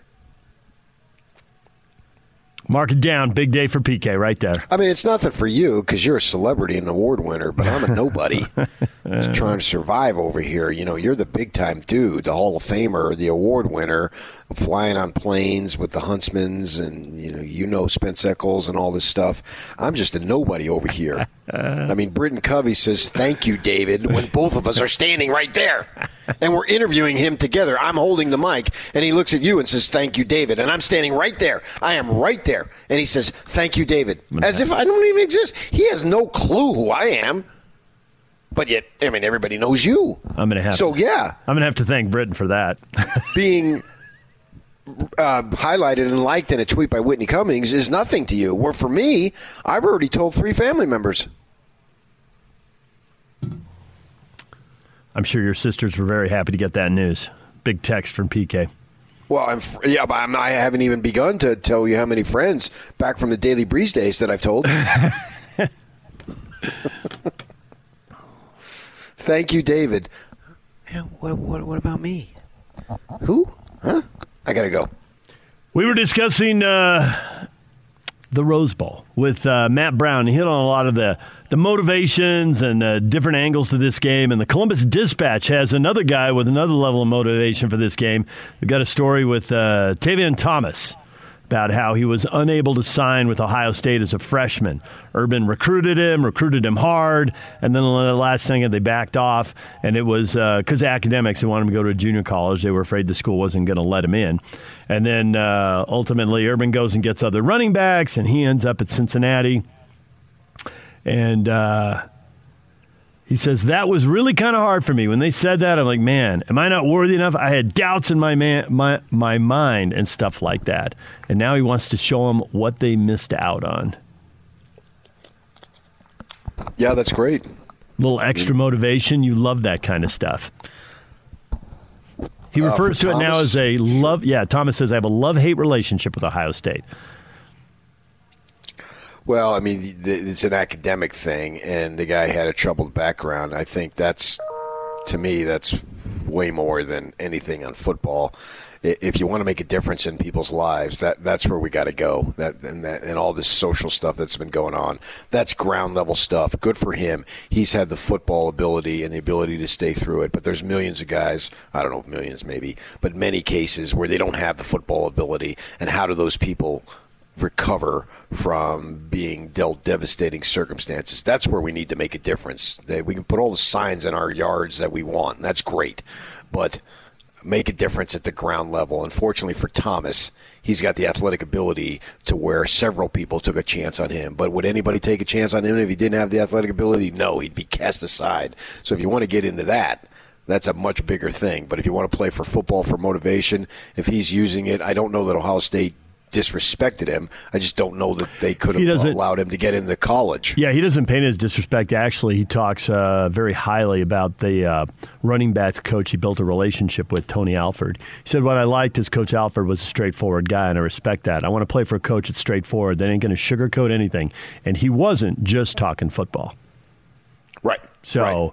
All of that, that's where he gets into the love-hate. There were a lot of things he loved, but uh, it goes back to what you were saying about if you haven't been to Columbus or know people who've gone to Ohio State, Utah football is a big deal and B Y U football is a big deal and the fans really care. But there's something about Ohio State. It goes to a whole nother level.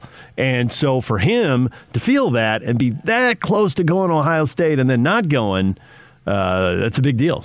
It's it's it's yeah, a big deal for any kid back in that area. That's right. Got to be a dream to go there. Ex- it's like playing for the Cowboys or something. Yeah, exactly. And, in Texas, and he's so close. And uh, and then to your point about his football ability, Andy Ludwig is quoted in this story. Quote: This is this is Andy, like so, just like straightforward, not flashy, but saying it all very quickly. His yeah. presence was a big catalyst to this offense taking a jump about halfway through the season. Oh, certainly. We all saw my play calling turns into genius-level stuff when he's the guy carrying the ball. He's not yeah, saying yeah, yeah. it, but that's what he means. Well, Utah put him in a position to utilize his talents, and it's a great story. I love the story. Uh, we all love the story. Another underdog kid, although he's got enormous talent. And I hadn't heard of him until training camp, and then the third day in, they start talking about him, and they keep talking about him, and they, okay, I'm stupid, but if you keep telling me something twenty times over, eventually I'm going to catch on, which is what I did there as far as that goes. Yeah. He had the fumble issues, but he solved them, and he's had a big-time season, and he looks like he's another running back from Utah who's going to go in the N F L. Yes, and the thing that really tipped it off was about uh, late September. Uh, Kyle's at a press conference, and, and you're right about all the stuff with Thomas and talking about him, and then you see him, and he's like, you know, straight out of Central Casting. He looks like a big-time running back, out of luck. But he has the fumble issues, and Kyle says, we've got to find a way to get him going. And I remember thinking, he must be lights out awesome, because Kyle will drop a running back who fumbles like a hot potato. Man, that guy's done. You fumble the ball, that's like the one thing you can't do. You can't. Kyle just he's preached turnovers over and over. So for as many times as Tavion Thomas dropped the ball, and there were a couple times he lost it and he was ruled down and still went over to the sideline, and you could tell he wasn't feeling good, and you could tell the coaches were mad. But for Kyle to sit in there, we got to find a way to get him going. It's like, well, he must just be lights out. Because Kyle's like not at all upset and is thinking if he needs a third chance, and he gets a third chance, because we've got to get him the ball. Well, again, he keeps getting chances because of his athletic ability. Yeah, exactly. Uh, I mean, that's the way of the world. Ludwig says, I think a big red light went on. And Tavion said, I'm going to get this fixed or else I'm not going to play. He wants to play. He wants to be an impact player in this program. He identified the issue, and he got the issue corrected. Well, hold no. on to the ball. Doesn't seem like it's an issue. Yeah, corrected. Know, right? It's like yeah, Andy didn't want to use that word or those phrases and plant something in his mind right before the Rose Bowl. So he goes with the issue. Just pay attention and focus on it, and I think that that ought to cover it. You know, I, I didn't think it was that big of a deal. A couple of fumbles in games. Uh, at Weber State, he fumbled. Uh, all right. If you're going to fumble, fumble in Weber State's game. Because you're going to win that game with or without that fumble. You know what I mean? So to me, that that's the time to have your fumbles in, in a game like that. I didn't know he'd be this good, but nevertheless, he, he has been. And then you read about his background, and you see, okay, yeah, they knew. And he's on the other side of the country, so I didn't know about him. And now he, he's blown up, and I suspect he'll go over one hundred yards and probably score a couple of touchdowns. Because that's pretty much been the way it's been going. And, and it's great to have that, when you, especially when you get down in the red zone and it's harder to move the football, to know that, I mean, you basically have a touchdown machine here. That That's really good news, and you're finishing drives with touchdowns. You don't want to finish drives with field goals. Obviously, you'll take field goals over no points, but the the goal and the idea is to get touchdowns, and he's been putting that ball in the end zone. So it's another story of – I don't want to say he's under-recruited, because he's, he wasn't under-recruited. He certainly wasn't under-recruited. But Utah has had success with guys who've had issues. And they come to Utah for whatever reason. And I know some B Y U fans like to like, oh, yeah, he just takes a bunch of outlaws and all that stuff. But and they don't want to give the family on three stuff. But there's something there. There is something there to it that has allowed Utah to take some troubled kids and get themselves right. And don't we want that?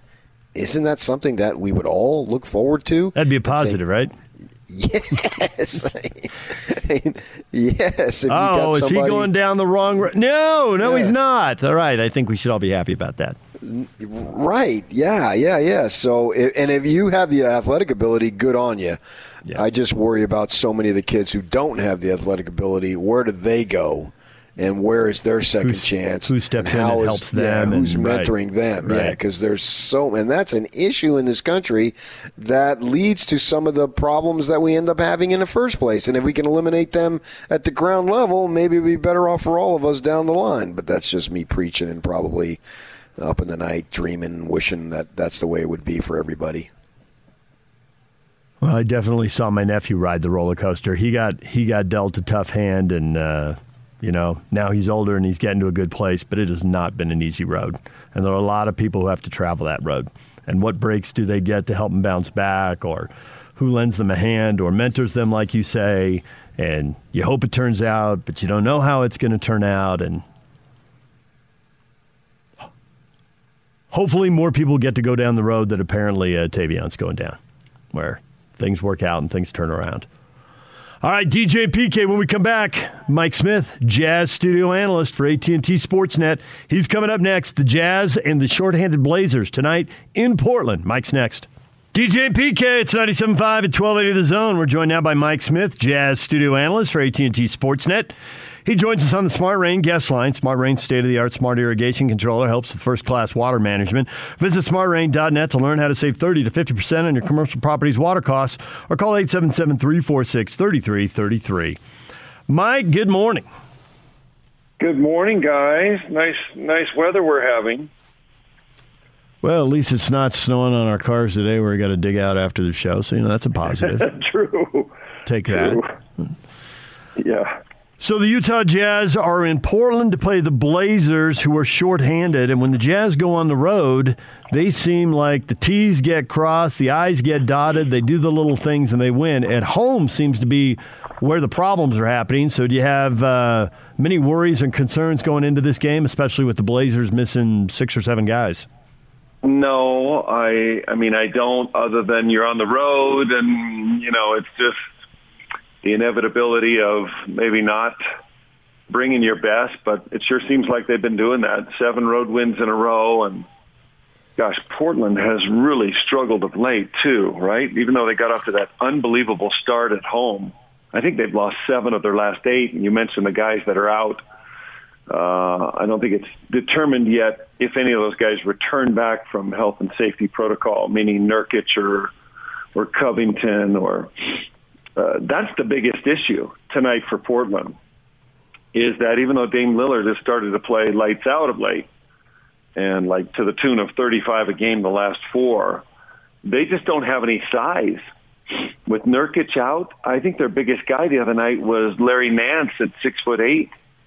And that's going to present a problem with Whiteside and Gobert roaming free. And uh, I think even Chauncey Billups is out, the coach. So you got Scotty Brooks, who's taken the Thunder to the N B A Finals, kind of acting as interim head coach. But, man, their size deficiency down low will really be an issue.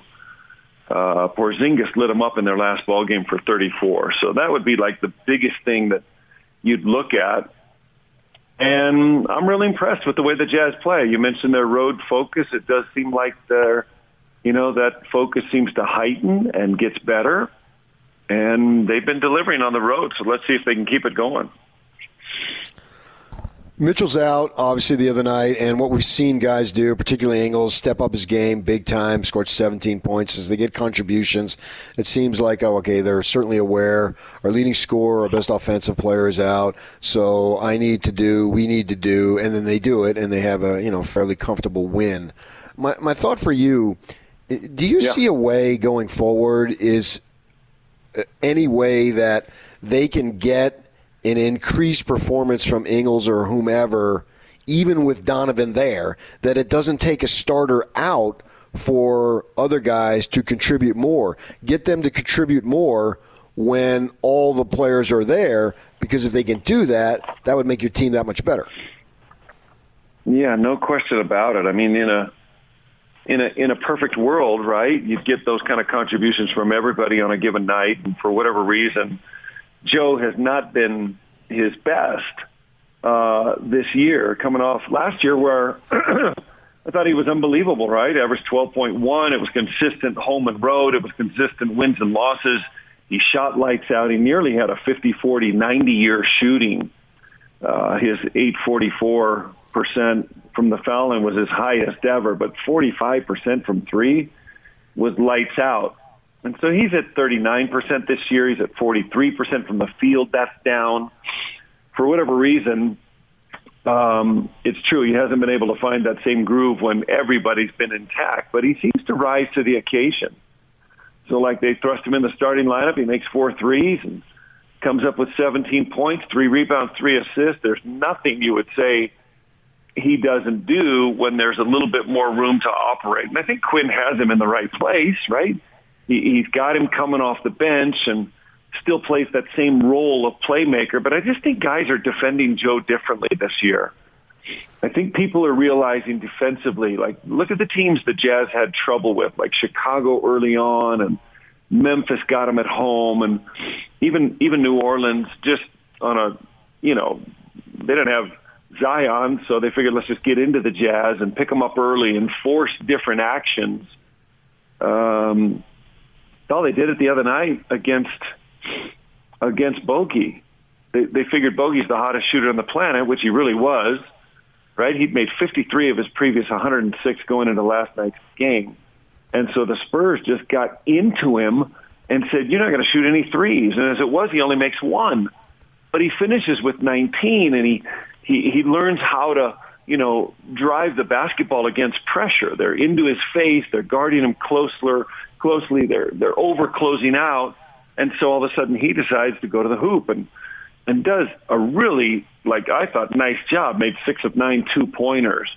And I think the same is true of Joe. They're they're realizing, okay, this guy's thirty-four, and he's super clever. The two things we can't let him do is turn the corner left and have an open shot. And so guys are laying on his left hand. They're not letting him turn that corner left as much as he'd like. When he does, we know it's either that slow-mo layup or a beautiful little bounce pass to Rudy.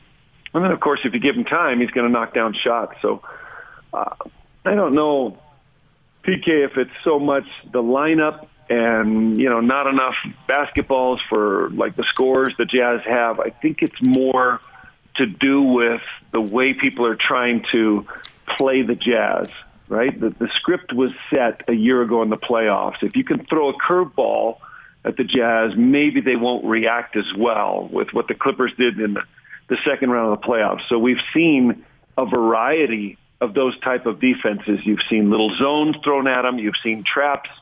And certainly different schemes to, say, take away a bogey three or take away a Joe drive. But in the end, you know, the Jazz are twenty-four and nine because they got great depth and a really good scheme. Mike Smith joined us, Jazz studio uh, analyst for A T and T Sportsnet. I, I do think there is something with Joe just playing more. Donovan's getting twenty shots a night. Uh, which, you know, the way he scores, everybody gets that. But when he's out, there's just so many more opportunities. This is only the third time this year Joe's played thirty minutes. It's only the third time this year he's taken ten shots in a game. If there was anything right to cure, it's there's so many nights where he only gets four, five, or six shots. He only makes one. And I haven't charted it, but I assume David Locke has, and I'm sure Quinn has. Or Quinn's got people who do it. But, you know, does Joe, what does Joe shoot on his first three or four shots in the game versus what does he shoot when he's taken his seventh, eighth, ninth, tenth shot and he's really into a game? So uh, maybe there's a little something to that. I, I do like what you said about Bogey, and I didn't think he was the only one. I thought the Jazz were really focused on getting to the hoop and getting shots inside of five feet.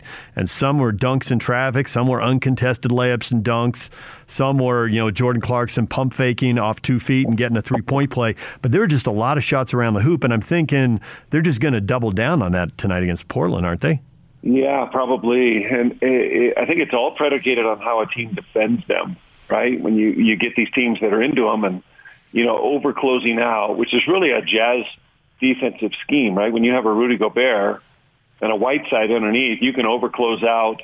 You can, you know, by that I mean really run at three-point shooters and run them off the spots. And, I mean, the Jazz only allow eleven threes, so, which is this unbelievable, unbelievable dichotomy between how many they make and how many they give up, right? They start every game like a plus four and a half from the three-point line. So that's like, you know, fifteen points almost.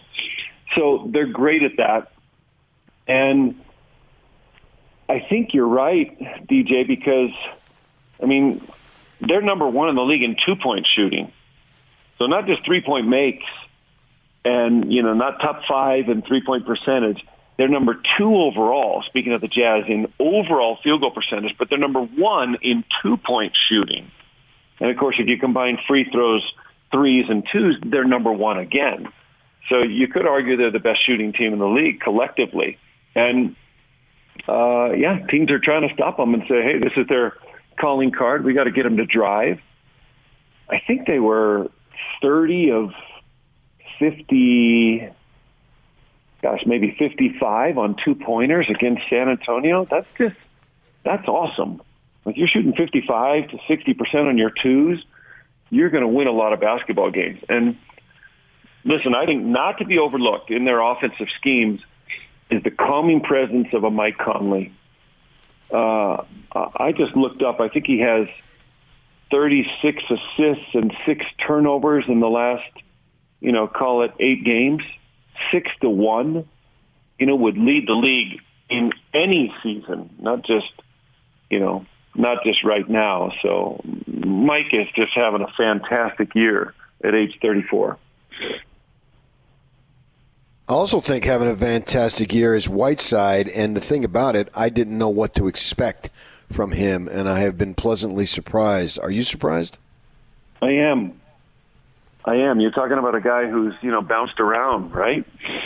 uh, uh, anytime you see a guy who's played on a lot of teams, and and in his words, he would say he got COVID, you know, last year and, and never really was able to be what he wanted to be in Sacramento. He had that one terrific, amazing year in Miami when he emerged on the scene. And, of course, uh, from there has, you know, it was Sacramento first, Miami, Portland, Sac again before he comes to the Jazz. But I'm totally surprised.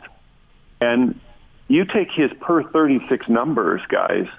So that's like he only plays sixteen, seventeen minutes a game. But, you know, you multiply it to a thirty-six minute game, he averages like eighteen, sixteen, and three and a half blocks. So production is his middle name right now. He comes in, and it's it's the Jazz are tough to game plan for.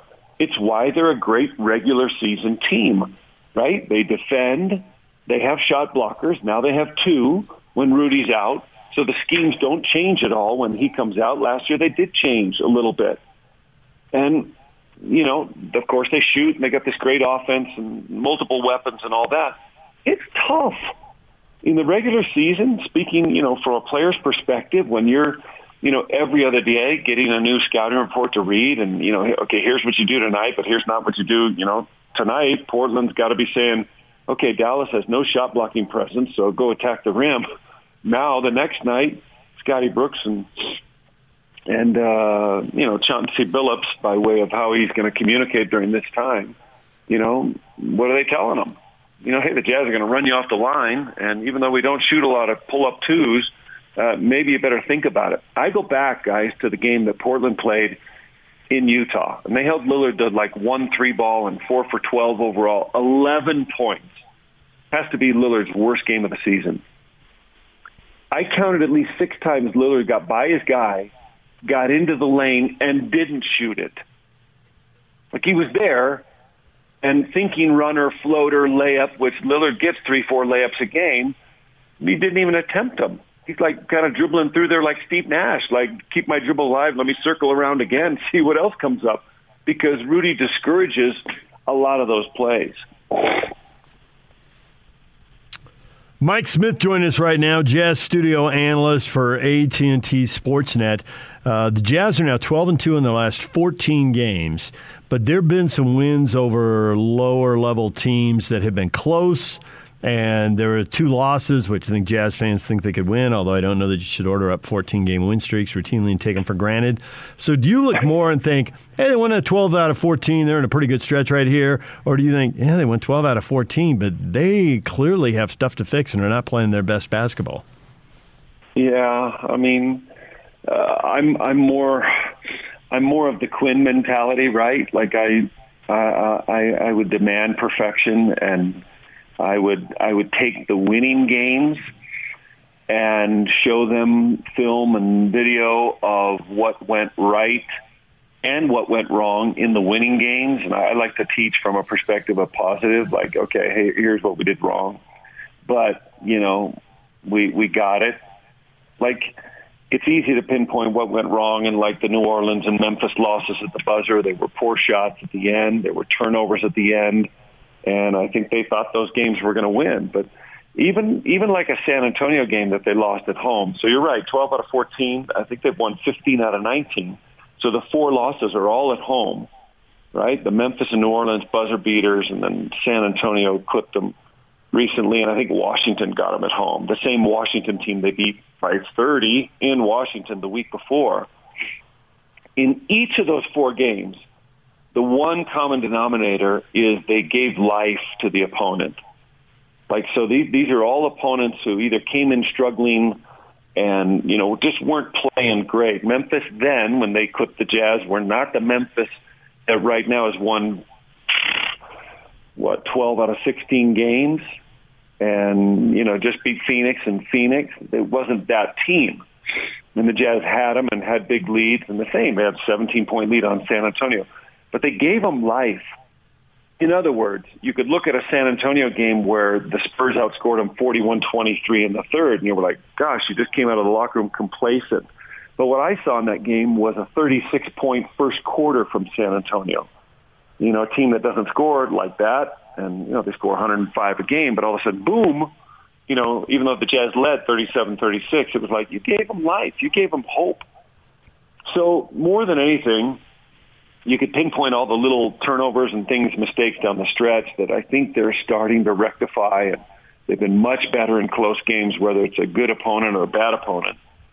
Um, but there there have been those moments when you just give somebody a little bit of hope, and especially your sub five hundred teams, you never want to do that. You want to get them down early and stay on them, and easier said than done, right? It's a long season, and you're going to have lulls and moments where your focus is not great. I'll tell you what, guys, the next, what, eighteen games, twelve on the road, this month of January will define them. They're going to play Phoenix twice, Golden State twice, Denver twice, Memphis, the Lakers.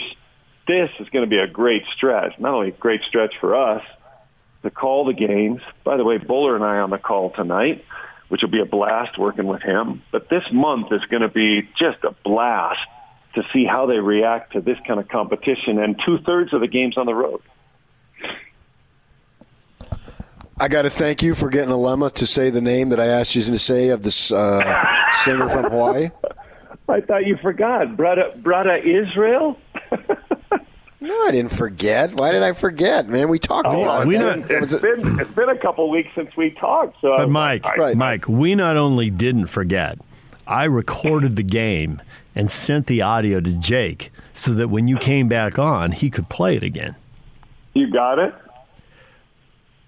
Jake almost has it. He's searching for it in a file, and he just pounded the table because now he can't find it. Have you got it? Because because you prompted him just right, and Lemma just, he seized the moment. And it won't load, and now Jake is so frustrated with technology. He is so irritated. You got it, Jake? Here's the moment. Yay. Fans dot com slash M B E does not make your favorite educator. Right now, they can win one thousand dollars in tickets to a future Jazz game. This is Izumi for me. You got somebody? No, but you make the Hawaiian reference, right? Yeah. To your upbringing? Yes. And I'm thinking of how the Jazz offense is rolling, that they're shooting from outside is velvety and smooth. Mm-hmm. Who's this guy Bretta Is? Bretta Is? Yeah. How do you pronounce his Israel last name? Kamaka Vivo'ole. That guy. There it is. You walked him right up there, and he took it. I had to, I had to tell him afterwards because he was like, "Where did you come up with a brother his reference?" And I go, "You know, my, my all my vacations in Hawaii as a kid, you know, going to the little lounge in Waikiki." He's like, "Shut up! What are you talking about?" It was good. It was good. And he says it in a manner that only he could say it, not us white guys. Oh, oh yeah. I mean, you, yeah, you yeah. Even how do you get, pronounce his last name? Kamaka Vivo'ole. Kamaka Vivo'ole.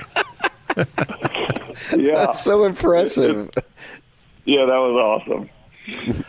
All right, well, have fun tonight on the call. Now, do you do the pre and the post when you do the game? Is it three straight hours of you? Because that's a half an hour yeah. on either end of a two, two and a half hour game. Yeah, you say that. You say that like that's going to be an unfortunate thing for the listeners, but no, I was um, thinking more about how much. The problem is, here's what happens behind the scenes: you talk that much, your mouth gets dry. You got to drink water, or you're really going to seize up. But if you drink too much water, you're going to have to take the headset off and leave Bowler for three minutes while you go to the bathroom. You got all yeah. kinds of dilemmas out there if you're going to talk for three and a half straight hours. Definite, definite occupational hazard, and I don't. Yes, the the short answer is yes. I'm I'm on with Alema before the game, then I'll run over to the other side and, and do the game with Bowler, and then I think I'll run back after the game and do the post game with uh, with A Train, as I like to call him. But uh, you guys know, you guys sit there for a long time. I don't know how close your bathroom is to where you guys are, but close. uh, as a broadcaster, you it, it becomes like a skill. You like develop an ability to hold things for long periods of time. I, I I don't know what it is, but when I sit down, I don't think about that. And so maybe I'm lucky. Mental toughness. That's the key, Mike. Mental toughness. All right, Mike, hey, we appreciate uh, the time. Thanks for coming on. You got it. Uh, I say victory number eight in a row on the road, so we'll see. All right, it's Portland tonight. eight o'clock is the tip time tonight. Pre-game show will start at seven thirty on T V. Jazz Game Night, the pregame show, will start at seven o'clock here on the Zone Sports Network. They'll tip it off at eight, and the Blazers are shorthanded. No Nurkic tonight. It'll be a uh, it'll be a smaller team, and there are another half dozen guys who are expected to be out tonight. So the Blazers are, are going to be uh, shorthanded with a lot of guys in the COVID protocol. Uh, Nurkic is the big name, but uh, Cody Zeller, Robert Covington, Trendon Watford, Dennis Smith Junior, Ben McLemore, Elgin Blevins. It's a long list. And and their coach, Chauncey Billups, as well. All right, D J and P K, coming up next. Everything you missed in today's show will get you up to speed. All the stuff Matt Brown, Ohio State grad and publisher of Extra Points, covering college football and co- college athletics. All the stuff Matt had to say about the Rose Bowl. We'll get to that next. Stay with us. Win, win, win. It's a Win Ticket Wednesday on the Zone Sports Network. It's a Win Ticket Wednesday right here. Win. Listen all day for the Win Ticket Wednesday sounder for your chance to win tickets. What? Who authorized that? To all the biggest concerts, games, and other great events here in the state of Utah. It's a Win Ticket Wednesday right here. Right here. Right here. Right here. On ninety-seven point five, twelve eighty The Zone and the Zone Sports Network. I wasn't a guy when I was coaching to say, I want to get out and I want to be a broadcaster. Good afternoon, everyone. Dick Stockton with John Madden. I'm Vin Scully along with John Madden. But I knew after I did the first couple games that that's what I wanted to do. This is it. There's a lot of kids that have learned football by playing the Madden game, where they'll say, you know, we ought to do it like they do it in the video game. And I'm thinking, holy moly, what a change. You know, it's okay to say, what are you doing? I'm going to go play Madden. John Madden passing away at the age of eighty-five. Super Bowl winning coach, broadcaster, Hall of Famer, and, of course, the video game. Time to get you up to speed on everything we've talked about during today's show, and it is all brought to you by Lee's Heating and Air, home to the award-winning line of American Standard Furnaces and Air Conditioners. Call or visit lees heat a c dot com now to schedule a free in-home estimate or free second opinion. P K, we had Matt Brown on earlier today, publisher of Extra Points, covering college football and college athletics. He's an Ohio State grad. He analyzed the Rose Bowl for us. What did he say that really stuck with you? Oh, Utes are going to win by thirty. He didn't say that. Just got this in. This is as fresh as could possibly be.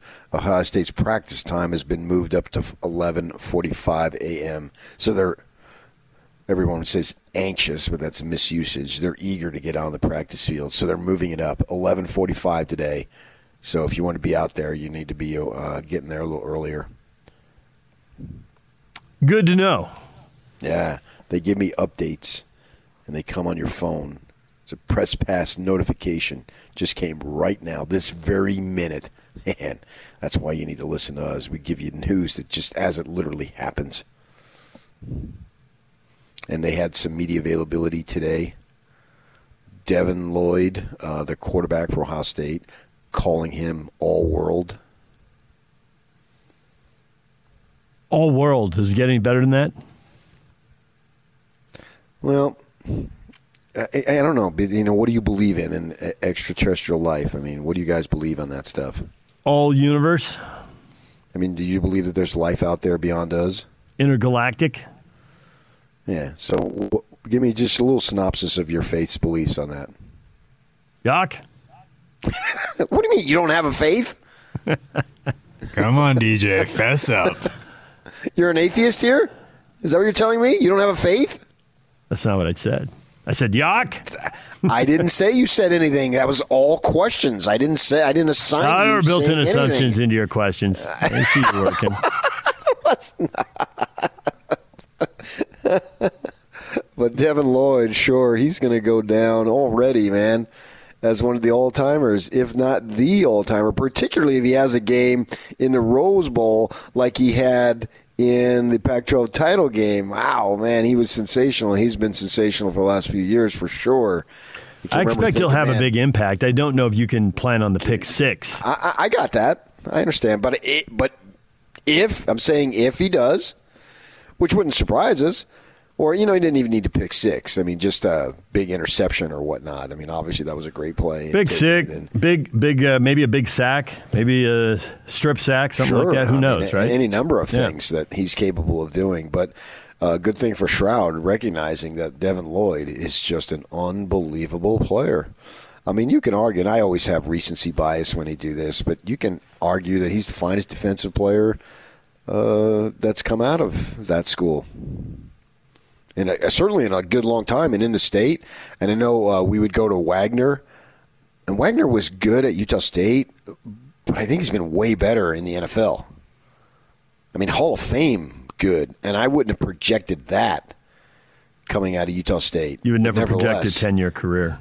That's what he's done. He's yeah. put together a phenomenal, ph- absolutely phenomenal N F L career. Man, the, just – you couldn't ask for anything more out of a linebacker than what Wagner's given you, and that's the way I feel about Devin Lloyd at the collegiate level. You can't really ask for anything more. One of the things Matt said was the Ohio State linebacking crew, not the best group they've had there for the Buckeyes. And what does that mean? Is oh. they try to slow down the Ute running game, or can they be exploited in pass coverage? But boy, if there was one group he was down on, that was the group. Even left the oh, door Bobby, open for the young receivers to step in and make plays. Not that you're going to have another Olave, but that doesn't mean that a young guy isn't ready to make a big play or two. I mean, Bobby Carpenter is not walking through that door. What? Nothing. You know what I mean? I mean, do you know what I mean? I, I'll just throw that out there. I really mean that. You do not. A J. Hawk is not walking through that door. Oh, A J. Hawk. Now you're talking. Uh, Andy Katzenmoyer is not walking Ooh, through that door. Good pull right there. I remember Andy Katzenmoyer because at the time I was uh, associated with Andy Katz a lot more than I am now. And I used to call him Andy Katzenmoyer. I thought it was funny. You just added the Moyer to Andy Katz, and what did you come up there with? You, you came up with Andy Katzenmoyer. And if you, if you knew Andy, he wasn't really built like uh, an elite linebacker. No, but, you know, Andy Katzenmoyer, he surprised us. Incredible. Plus, I just like saying Andy Katzenmoyer.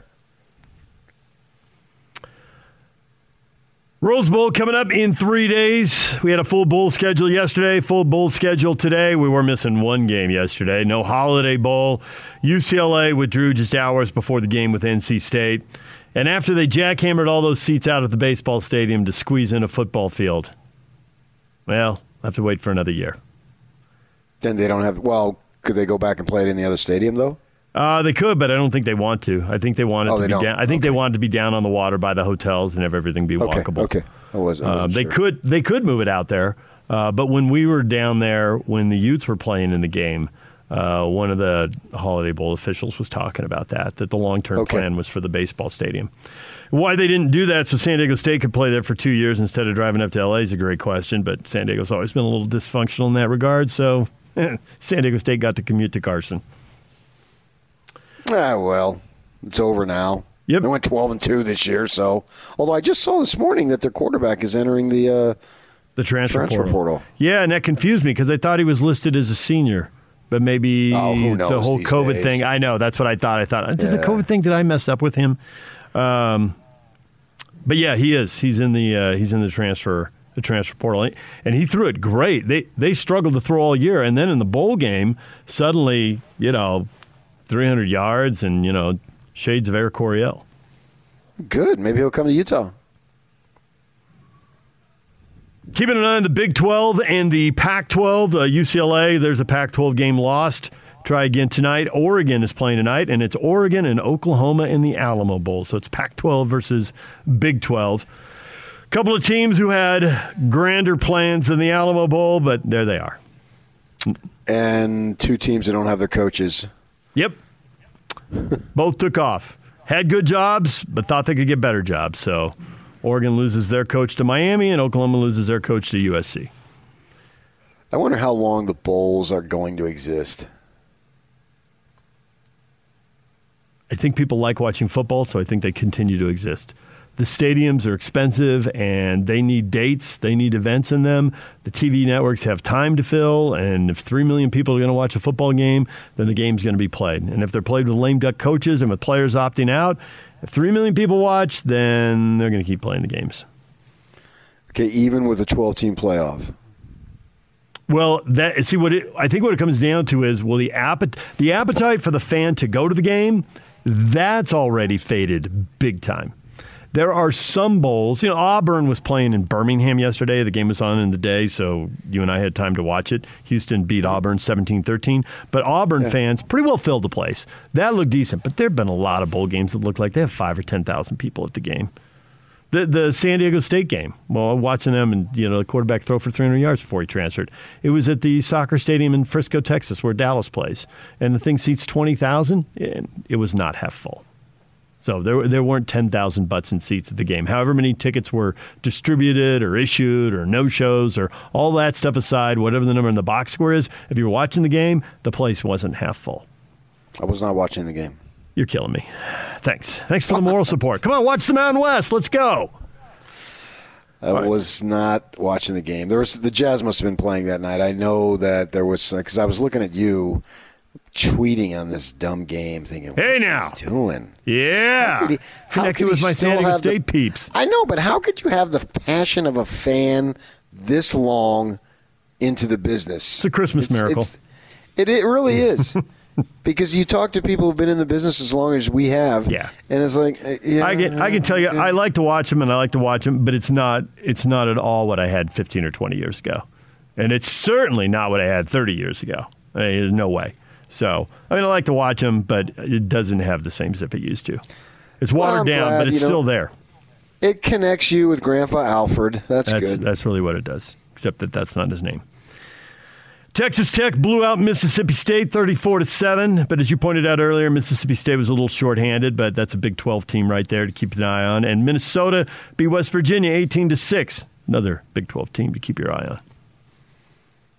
Couple of bowl yeah, games there. Houston, the future Big twelve team. Keep my eye on that. Yeah, well, you're good at that. Clemson, Iowa State, and the Cheez-Its Bowl today, three forty-five on E S P N. That's another Big twelve team to keep your eye on. And we were just talking Jazz. We just had uh, Mike Smith on. It's the Jazz and the Blazers tonight, and it really looks like it's set up for a Jazz win, which is exactly when they tend to lose. So because it looks better than ever, it's probably more dangerous than ever. So, you know, there's another thing to keep your eye on. No, but that's only at home. This game's not at home, right? It is not. It's a road game there in Portland. Uh, Portland. They don't is, lose road games. They, they haven't. They won seven in a row. They're eleven and three, which is tied for the second-best road record in the N B A right now. Uh, the Nets are thirteen and three on the road. They got the best record, and the Suns are all. They just stun us by losing road home, home games, games that we anticipate that we them winning. Yeah, I really think it just comes down to them losing their edge. They've had the talent to win most of these games, and you could argue the talent to win all of them. Maybe not at Miami, the most understandable loss of the year. Miami's pretty good, and Miami's at home, so okay, Miami got you. But a lot of these games, you just you know the Jazz are the better team, but they just didn't get it done that night. Well, yeah, there's there's going to be fifteen, twenty of those a year practically. Every team. As Mike pointed out, January will get very intriguing because they'll start to play some of the better teams in the West. Two games each with the Nuggets and the Warriors and the Suns. So we'll see. Depending on availability, teams. Though, we don't know what's ahead that, here. That is true, and there are it's not players trending well. There are players coming and going. I've been told the N B A is anticipating that this is like a storm, a fast-moving storm blowing through, and it'll be different by mid-January. But between now right. and then, who knows, right? Well, that's only two weeks. I can live with that. Yeah, yeah. Tyler Allgeier announced that he is going pro. He broke Luke Staley's single-season rushing record at B Y U this year, one thousand six hundred one yards, twenty-three touchdowns rushing, tops in the country, and he is off to the N F L to seek fame and fortune. Well, he's got a fair amount of fame here, but N F L, everything's on a bigger stage. But the walk-on, who was a linebacker, who was then the star running back, that's a heck of a story. And now can he write one more chapter? Oh, I think he can, yeah. I would have to think that he's going to make the N F L. And so, you know, if he doesn't get injured, probably, man, start, shoot to play for five years. And you get five, shoot for ten. And then anything beyond ten in the N F L, man, you're just. And as a running back, get to what? What's the number of games for the pension? That's the number all the young guys are trying to get to. thirty something thirty-seven thirty-seven thirty-four or something like that. Trevor Riley explained it to me one day. Yeah. Uh, went through the whole thing about all that stuff. Uh, and I think he said you've got to get into the games, thirty-seven of them, I want to say. So, but yeah, if you can, you can get all that stuff. That's great. Yeah, I knew guys who were in that situation, local guys, because they've told me, got to that, got an injury, or got a second injury to the same original injury, and just said, "No, uh, this is ridiculous here." And but they already had the the the pension, hmm. uh, and so they said, "I'm I'm good." Because I've achieved what the original goal was, and the second rehab, the first was hard enough, and now I'm three years older or whatever it is. This isn't going to work as far as me playing this game, and they've they've hung it up. I mean, multiple guys have told me that, and you can understand why they would do that. Okay, uh, so because go ahead. The N F L P A's own website, I just looked this up, says that uh, after two credited seasons, you get a severance payment, which is a lump sum payment once you are out of the league.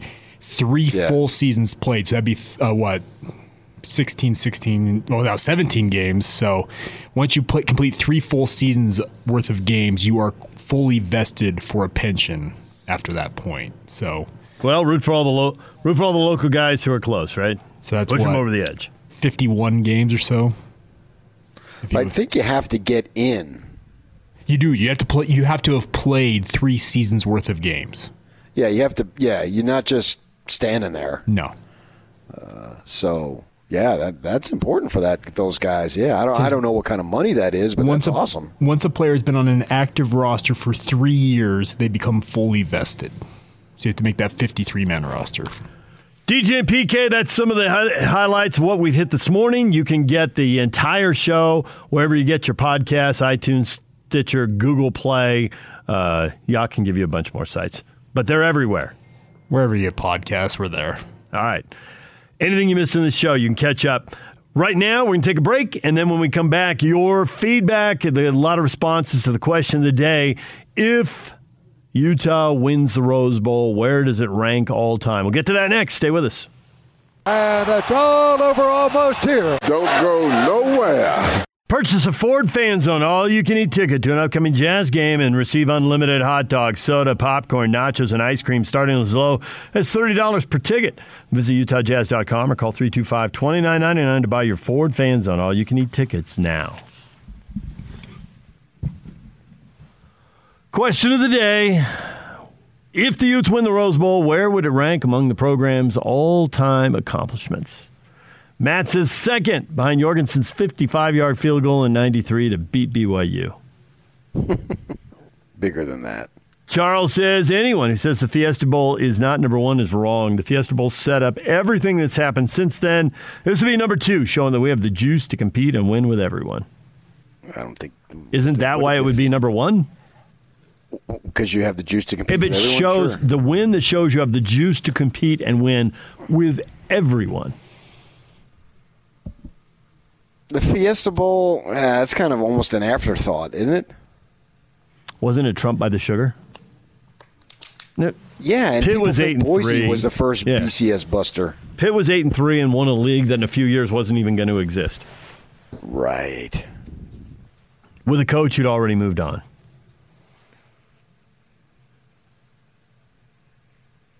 Chris says it has to be number one, especially considering the adversity this team faced this year. It's more than just football. There. Had to overcome the deaths of two teammates. Right, yeah, when absolutely. When you put that put on the plate, what other season, what other game has that? Well, the worst start they've had in the Pac twelve.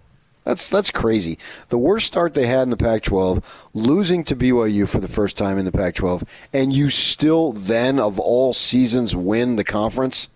That doesn't make any sense. It really doesn't. And yet, here they are. Yeah, oh yeah, deservedly so. So no matter how much people tell you it's about recruiting, and it is, pick the best team, you still got to coach guys up, and guys still have to be able to get it done. And they have to eliminate mental mistakes, and you got to make sure you pick the right players, and you can go on down the line. Guys have to be coached up, and they do have to get them. They do have to get better every week. It also explains the importance of the conference season. It's just simply more important than the non-conference season. And it's sometimes guys need to play games and make mistakes before they can be their best. Or they could be exposed as not being good enough in the case of the quarterback. Wrong guy. Yeah. Should have played the other guy. Can it can it uh, show that a team isn't good enough? Ohio State, for as high-flying as they are and as much as they dominated some people, they got beat by Oregon. And Utah they beat did, Oregon twice. But, I mean, that's... so long ago. Th- that that doesn't happen. matter. Utah any, lost to Oregon State. That doesn't matter any more than the Utes' losses. I, I, I almost think that, uh, in fact, I do think that you have to allow a team to stink one given Saturday. We don't know when it's going to be, but it's going to happen. Well, it's and happened to everybody, Utah, everybody but Cincinnati. Yeah. In, in the conference season, I think it happened against Oregon State. It just it wasn't their day. All right, there you go. So you went uh, nine and one in conference. Still pretty good. nine and one counting that conference title game too. Yeah, yeah, exactly.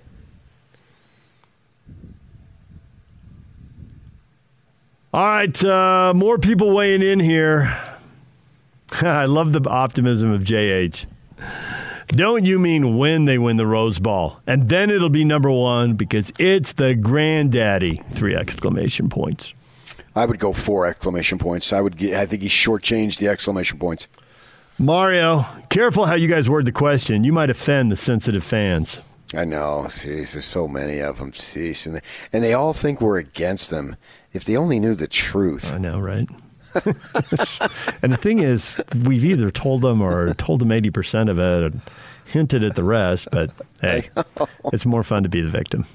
It really is, yeah. It's a, it's a national badge of honor now, especially in fandom. Everyone's against us. Yeah, yeah, yeah. If that's if that's what you want, and to think there's a local media. Could you imagine some of these people who actually lived in a media market that was harsh? And I put myself right at the top of the list, so I'm not calling out anybody that doesn't include me. We're not exactly harsh here. We can explain until we're blue in the face how much winning local teams are good for business. They're literally good for our paycheck. Sure, I noticed you said blue. Yeah, of course.